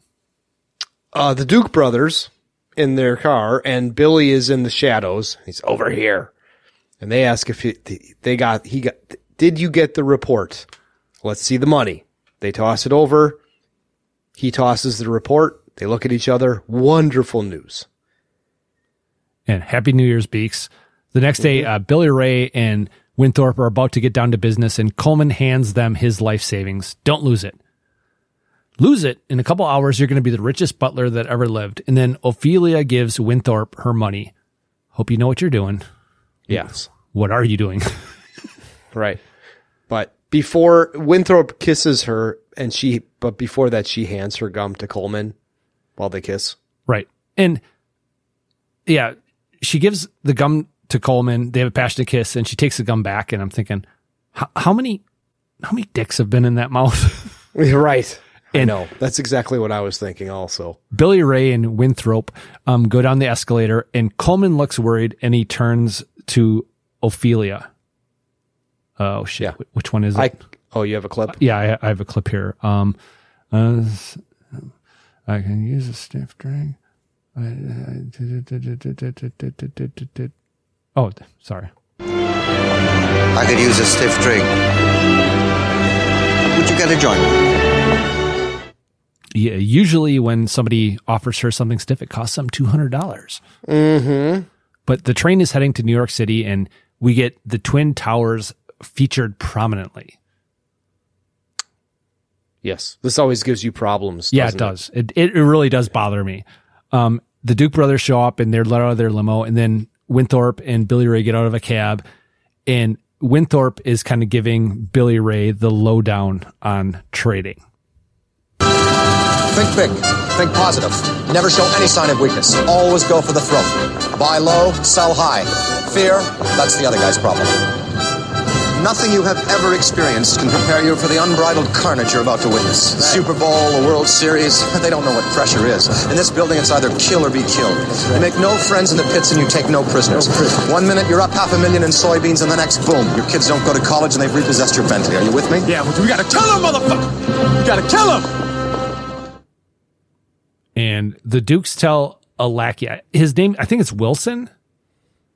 Um, I just have it as Yeah, it is. lackey. It is Wilson. Um, Okay, to start buying as yeah. much OJ as they can as soon as trading starts, and this is important. So they say, "Don't worry if the price goes up. Just keep buying." Mm-hmm. The guy brings Mhm. up the crop report, and oh, let us worry about that. And the, the lackey gives kind of a look of acknowledgement, which makes him guilty as well now because he's kind of complicit in this whole thing. Sure, sure. But they're in the bathroom. Winthorpe, Winthorpe Did you is catch the- combing his before hair. that? Did you catch the guys that are talking in the bathroom? One of them's talking No. about ulcers, and the other one has hypertension in the Oh, pills they're yes. taking. But then, like what you said, Winthorpe is combing his hair, Yeah, Billy sees him and pulls out his hair pick. and a bell We, is it heard- goes, we ain't found shit. comb the desert. Yes. But bell- the bell rings and the guys come flying out of the stalls like horses at a horse race. Exactly what it says in my notes. Yes. Winthrop said, Winthorpe. God damn it. Let's kick some ass. I'm just going to say W going forward. And they walk into the cat into chaos. Well, they're going down a nearly empty hallway and everybody else is running and they're just walking with purpose and they go out onto the floor and it's crazy. And we get this huge info dump here so the audience understands exactly what it is that's going on. Well, this is it. The last bastion of pure capitalism left on Earth. Here in New York, they trade everything gold, silver, platinum, heating oil, propane, cocoa and sugar, and of course, frozen concentrated orange juice. Now, the people on the phones are taking orders from brokerage houses all over the world. The runners then hand those orders to the traders in the pits. Now, the Duke's trader is going to be buying like crazy right from the opening. We'll be waiting until he drives the price up. Right. I can't wait to see his face when they broadcast that genuine crop report. OJ Trading opens at 9. Let's go kick some butt. Let's go. And that little clip is, is it, it's for us. It's not for them. It's so we understand what is about to happen. Mm-hmm. But then we get the calm before the storm, like right before nine o'clock, and Billy Ray and Winthorpe get into the area, and everybody's just waiting for the clock to strike nine, and the bell goes off, and it, it's just bedlam. I can't think of another way of describing this, and I can't imagine doing this for a living. How how is this stuff tracked? It would seem absolutely Yeah. ripe for fraud. Exactly, it does. Yes. But the Dukes are watching from a luxury box. Oh yeah, yeah, Yeah. Yeah. And um, someone knows some guys watching. Yeah. he goes, the Dukes know something. They're trying to corner the market. And They want to get in on it. yeah. And Billy Ray's getting anxious, and Winthorpe, because he's the seasoned veteran here, knows it's not time yet. Almost there. And I now, almost pulled that clip. Yeah. And it's absolute chaos. Uh, the Dukes guy are try, you know, trying to, he's trying to get in there.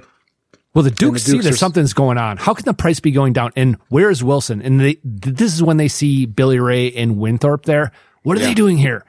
They're selling more murder. That's ridiculous unless the crop report dot, dot, dot, dot. God help us. And then they try to head down to the floor. Mm-hmm. I told you we shouldn't have committed everything, and it's absolute chaos on the floor. Everybody stops to hear from the Secretary of Agriculture, and he reports that the orange crop estimates are will not be affected because of the cold winter. and consumers can expect orange prices will fall. And oh, for Christ's sake, Wilson sell. And Winthorpe is watching the board and he starts buying. And Billy Ray is doing this cocky thing, just where he's like pointing to somebody, you and you and you. Mhm. Yes. And, and Wilson is trying to sell, and Wilson is getting taken down in the pit as uh, Winthorpe and Billy Ray continue to buy. Wilson gets carried out, and the Dukes find him as he's being carried out. Get back in there and sell, you idiot. Sell, sell. Mm-hmm. And then the bell happens. And as we mentioned earlier, commodities trading is only like half an hour, 45 minutes every day. Right. Right. Yes, they watch Winthorpe and and Billy, and they see that the final number is twenty nine. That sold at twenty nine, and they freak out. Now, okay, hold on a second. They say they shouldn't have committed everything. They're still going to have assets, right? This wouldn't completely ruin them. I mean, I mean, I don't, I don't think you could possibly, as large as you'd think they would have to be, they could not leverage themselves that much that it would Right. completely bankrupt. I mean, it might fuck them badly, Yeah. but it wouldn't be what actually happens to them. And as you said, the final price is 29. I, I actually don't know what that means. And no, no, I do why. but uh, Winthorpe and Billy Ray see the Dukes and Happy New Year. How'd you make out today? And one of them says, How could you do this after everything we've done to you? Oh, I I think I have that in the clip. Oh, sorry. I think this is blind. Is it? Happy New Year! Winthrop. Valentine. Hey, how'd you make out today? How could you do this to us after everything we've done for you? Oh, see, I made Louis a bet here. See, Louis bet me that we couldn't both get rich and put y'all in the poorhouse at the same time. He didn't think we could do it. I won. I lost. One dollar. Thank you, Louis. After you. certainly. Trademark Eddie Murphy laugh. Margin call, gentlemen. Oh, you can't expect us to. You know the rules of the exchange, Mr. Duke. All accounts to be settled at the end of the day's trading, without exception.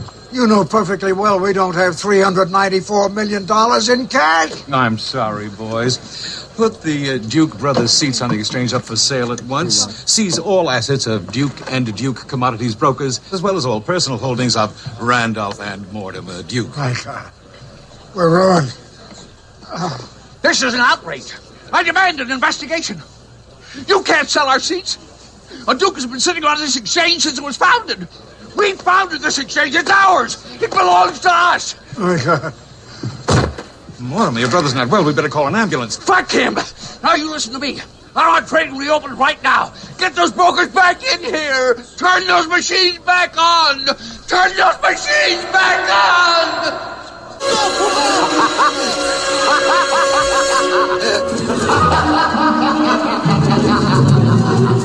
Yeah, it was a blind clip. I could It not figure blind, out why okay. until the very end. And you just saved me like a shitload of notes there. But the the guy who said to put their seats up on the exchange, that's the escargot joke guy. Oh, okay. And we've seen him before. Eh, I, I don't know from what. And if you look at the cast list, almost everyone is like Duke employee. Yeah. I, I don't know which one is him, but Well, the the cast list is in order of appearance on this movie. okay. uh, in IMDb. So you got you got to dig deep to get to find who, out who that guy is. But um, the the clip where Ameche says, "Oh fuck him," he only did one take because he was highly religious. Okay. and didn't want to say fuck multiple times. Yeah, well, fuck him. Um, yeah. Randolph is being wheeled out, and Mortimer continues to berate him. And they say, "What happened to Beeks?" And then yes. Winthorpe and Billy Ray said, "Yeah, what happened to him? They forgot all about that guy." And we get a freighter bound for Africa. And yes, there's a longshoreman there saying, "I thought we were only supposed to have one gorilla." Well, there's two. Who cares? They're being sent back to Africa, and they're in love. And again, we get the look from Beeks. of, "Mm." Uh, days later, in the Steel tropics, drums. Our, our four heroes are living the high life. Coleman has a hot woman. And Yeah. could, could you see his uh, liver spots? Coleman? Yeah. No. Yeah. I have him. Fucking old. Do you? yeah. Well, okay. Looking good, feeling good. And we, we Yeah. have a helicopter shot of kind of a small yacht. And then we Yeah. get the cast with shots from the film. And the film. hold on a second. Hold on a second. Hold on a second. Let's. You're you're like you are you ready for this podcast to be done or something? No. Billy is wearing a sweater in the Caribbean. Okay. Okay. He's got a woman. Uh, Coleman got a woman because you know why? He got Bubba's share. yeah. You, you know what? She didn't have to work in nobody's kitchen no more. And honestly, Come on, man. He didn't have to serve shrimp anymore. Yeah, I, I get it. And well, Okay. it's like rob, lob, lobster, lobster, shrimp. Let's have them both. But yes, if this film was done today, the makeup of the people they were with would be different. Because in 1983 they had Eddie Murphy with somebody, they had Coleman with somebody, and obviously you had Winthorpe with Ophelia. They would have mixed it up a little bit. Okay. All right. Looking good, Billy Ray. Looking good, Louis. And then Winthorpe and Feeling good. O- O- Ophelia. No, it's looking good, feeling good. Oh, all right. They kiss, and then Billy takes a drink of a champ- of champagne and wipes his mouth and like flicks the little bit of extra moisture that would have been built up on his lips. And then yes, then we get the end credits with some bloopers. And Sort of. Yeah, the film ends with a song that was actually in Mischief. Oh yeah. Yep. Okay. So the movie's over. My movie. Mm-hmm. It was okay. Um, honestly, it wasn't as good as I remembered it being. I thought it was. Okay. I mean, it was passable. It was not a bad film, but it wasn't great. Yeah, I mean that's the problem with watching a co- comedy that you've seen so many times. You're not going to laugh out loud anymore because you know all the jokes. Yeah. So, And honestly, I was hung up a little bit on Landis's directing style. okay. And h- I said there's got to be at least half dozen times where a ca- or a character looks directly into the camera, Mhm. and I I get it. Do it one time, but it, it was over and over, and it was across multiple people. It was a little bit kind of distracting, honestly. That didn't distract me. It- uh, I wasn't really distracted. I mean, it was just, it was, it was just kind of one of those movies that was there because I had seen it so many times. It's been a while since I've seen it. Don't get me wrong. It's, it's still a good movie. Sure. It, it's not a that are- great film. I mean, No, I, I, I would recommend it, but I, I mean, it's it's not something that it definitely does not. It wouldn't be a oh, this is in the top list of comedies for me. It's a little disappointing to me. I, it was a good movie, but it was disappointing because I expected it to be better based on how I remembered it. Okay. All right. Right, so playing, playing out the string. We actually have a, kind of an official thing for this this time. Yeah. Yeah. But what happens? So what happens with Billy? Uh, does, he well- just blow, does, does he blow all of his money? How much money could they have possibly made? 50 million. Let's say 50 million. Okay, well, yeah, he's not going to blow up 50 million. He's going to probably get divorced and he's going to run through a string of women and whatever. Uh, Winthorpe is going to definitely reinvest it all and he's going to become like a Trump type person. Yeah. And, and kick o- Ophelia, Ophelia. to the curb. Yeah. Yeah. Yeah. But then what happens to the Duke brothers? Well, they, uh, they get a, a little bit of luck goes their way.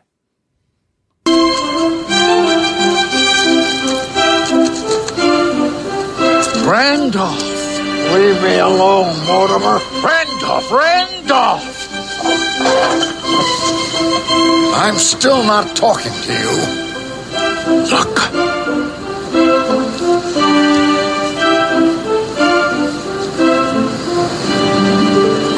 Mortimer, we're back.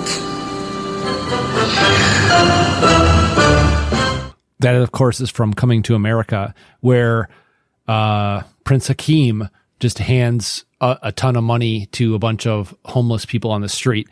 Mm-hmm. That clip, though, is backwards. Is it? Because Randolph is saying he's still pissed at Mortimer. And Mortimer is the one who did not want to do this whole thing, I think. Because Mortimer is, uh, is the one who says, I can't believe we put all of our eggs in this basket. Yeah. So it should have been the other way around. Sure. Okay. Uh, did Jen watch this film? No. Well, with stuff going on. And now it's time for Jen's two second movie review. Didn't watch it. That was Jen's two second movie review. Jen! And moving on. Watch ya. What you watching? Okay, a couple things, and I do have a question for you based on one of them. Mhm. Uh, so Survivor, you no question there. Uh, upload, finish that. Yeah, I I don't know if they're going to have another season of it. It it is, it's okay. It's gotten progressively worse as it's gone on. Um, some football, um, not a lot, and then the only movie I watched was I watched X Men First Class. And this is where I, I have a question for you because you, Okay. I don't know how knowledgeable you are in the X Men universe. Only from the movies. Okay, so you, you didn't have any kind of background with the X Men from the comics. No. I mean, I know who, you know, I know enough to be dangerous. M- my question was Trask. Was he Which a one- little person? Trask? Well, was he a little person Oh. in the comics? Dinklage? Well, he he was played by Peter Dinklage. but yeah, I have no idea. I have no idea. I, I thought it was is a good movie. I, I enjoyed it. I've I've watched it before, and I just happened to come across it. and I'm like, oh, okay, I'll watch this. I think it was Wait a because second. I, thought I th- was it first class or or uh, it was not first class. It was uh Yeah. um Days of Future Past or okay, yes, that's what it was. Sorry, yeah, first my class bad. is, was was stupid. I mean, it's I mean, it's okay, but yeah, Days of Future Past is way better. yeah, and I think it was because I just watched the Jennifer Lawrence scene or scene movie. Okay. Uh, have you watched that yet? No, I have not. It's it's all right. It is just like all those films where the first half is funny and the second half where they get to the twist or the turn and it becomes serious and blah blah blah blah. Okay. But that's it for me. Okay. I watched um, Violent Night, the Santa Claus movie. I, I've watched three quarters of that. I haven't finished it. It's fu- it's a fun movie. It bogs down a little bit in the in the middle. I think that's Um, why I, didn't finish it. Yeah, I I started watching this Russian movie called Red Ghost on Amazon. It's okay. Um, Empire Strikes Back, lots of YouTube stuff. I watched Elf Junior the musical five times. why why Um, Empire? Um, it was one of those things where I was having a hard time falling asleep, and I just needed some comfort food to that I could just kind of. It's just there. Oh, in college, I I fell asleep to one of the original trilogy every night my senior year. Okay. Yeah. And and then, you know, I mean fell asleep to it and then continued watching it the next day. Um that's really it. Yeah, I I mean ugh. I, watched a like the, the last quarter of the Packer game. I didn't see any of it. Yeah. And I was busy And all weekend. the Packers like they they stole a win because the Chargers had a play that they absolutely should have won on, and the guy just Oh, yeah. couldn't hold on to the ball. Yeah. Yeah. Yeah, I saw that. And it didn't help that their best defensive player went out also early on in the game. But um yeah, man. That's that's really it. And I have I have no listener reaction roundup. Uh, you kind of do. Really? Yeah. Um, so I, I don't want to paraphrase you, so I'll let you say it. Um, when you know we had we had Dan on the podcast last week, and as we Mhm. said, he he did a fantastic job. Um, cannot Mhm. have been more pleased with what he said or what he did on the podcast. But he- he said some things to you after he was done, which I thought were kind of funny in a way. Oh, that he he didn't understand why you would refer to the podcast as four and a half hours of garbage. Uh, I was talking more about the complimentary stuff, but Oh, oh, oh, how we we come off like professional and and well produced and um how the, he was just kind of he was impressed with the way that things work. how That- smoothly things ran. And you know, Yeah. we, we've we've been doing this for a while, and we kind of got it down.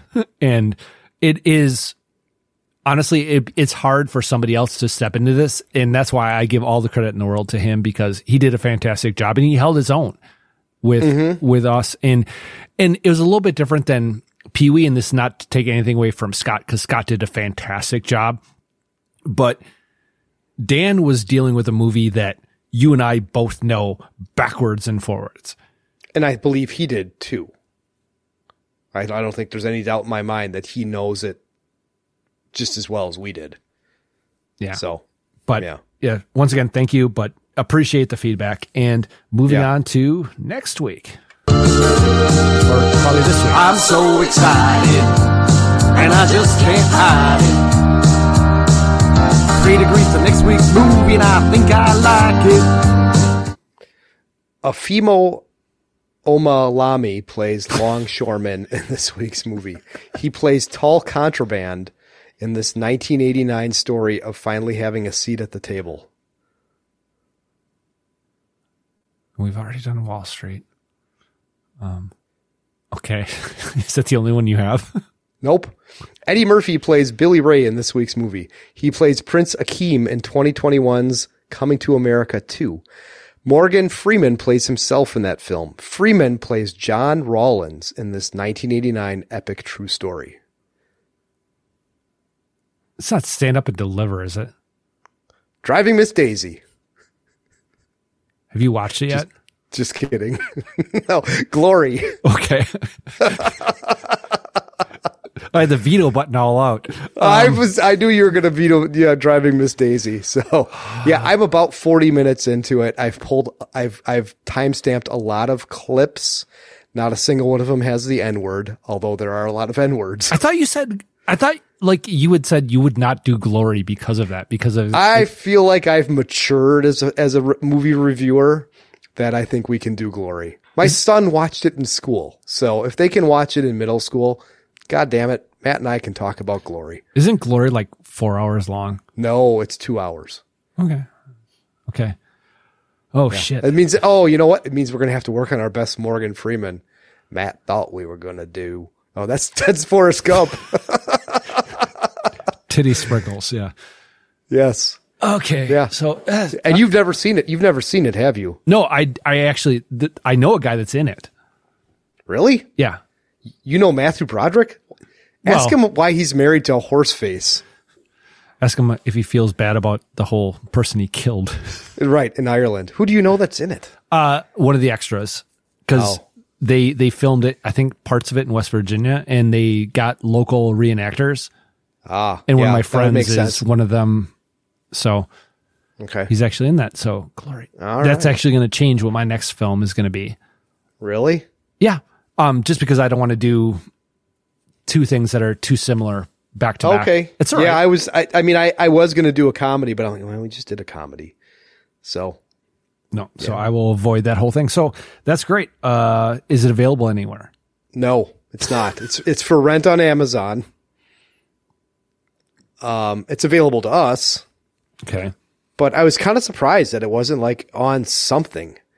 You know, and that's that's the problem these days. Thank God there's justwatch.com that you can just go to and It tells you what's So- there. Yeah. So you're not going to each one of your apps on your on your device and opening it up to see if uh, there's a movie that you want to watch is on one of the six or seven different streaming platforms you have. Oh yeah. When when I'm in bed, if I don't have my computer, it's like okay, Netflix search no, Amazon search no, Max Yeah. search no. Yeah. Okay. So go ahead and uh, bring us on home. All right. Thanks everybody for hanging out with us for a couple of hours and watching or listening to Trading Places. Reach out to the show. Betamax Rewind at yahoo.com. I don't even, do we even bother saying we don't get email? The only email I get is spam on that account. And we haven't had like a new person rate and review on Apple in forever. Your call. It's your part of the Yeah. show. It is part of the show. It's kind of my spiel. Rate and review where you get your podcast. Tickles the algorithm. Helps find people like yourself. Find us. Join us next week for 1989's Edward Zwick's Glory with music by Oh gosh. Oh god. It's it's the girl that just got in all the trouble. No. Oh god. He's he's he's been a Betamax Rewind staple. James Horner. Yeah. Yes. Starring Matthew Broderick, Morgan Freeman, Morgan Freeman, uh, Denzel Washington. You sure it's not by Carrie Ells. Lizzo? That's who I was thinking. It's not Lizzo. Jesus Christ. I don't even think she was born when this movie came out. It's probably not. yeah, it's probably true. I was actually talking to my kids about Lizzo on the way home from Ironton. So Yeah, she's a terrible person. yeah, but she's she was great in uh Oh no, she was not. don't even say it. No, no. Obi Wan or is that Mando? I don't even remember. It was Book it was the. Mandalorian. Yeah, it's it's the season that I have not rewatched. Um, yeah, who else is in it? It's those people. Those people. And oh, um, What do you mean those I- people? what do you mean? the people that I just mentioned. And Andre Braugher. Andre. Yeah, he was in uh, Homicide: Life in the Streets, I believe. He was on. He was in Brooklyn Nine Nine, which was a great comedy. Which, I've never seen. It's really. I think you would like it. It's it's fun humor. It's there's nothing dirty about it. There's nothing off color about it. Oh, he's It's in just- Primal Fear. Is he really Yeah, he plays uh the Gerbler's assistant. the Gerbler's assistant? Oh, okay. Richard Gere, Edward, yeah. Edward Norton. Yeah, it's a great film. It is. Yeah. Um. Yeah. So I mean, that's shit. You got Thanksgiving. Yeah, Homicide: Life in the Street. Yeah. Friday's a little early. Saturday might be a little bit early. Sunday I can't. I have dinner in- plans. So I mean, we could just do Monday, or we could we could try Saturday. Let me know. It's not a it's not a quick watch. I can't imagine it would be. Yeah. Well, let me know when, when it's going to be. It'll be sometime. I mean, this is coming up Monday, so we'll we'll mm-hmm. figure it out. All right. And we Sounds will good. see you for glory. Oh. Okay, that's it.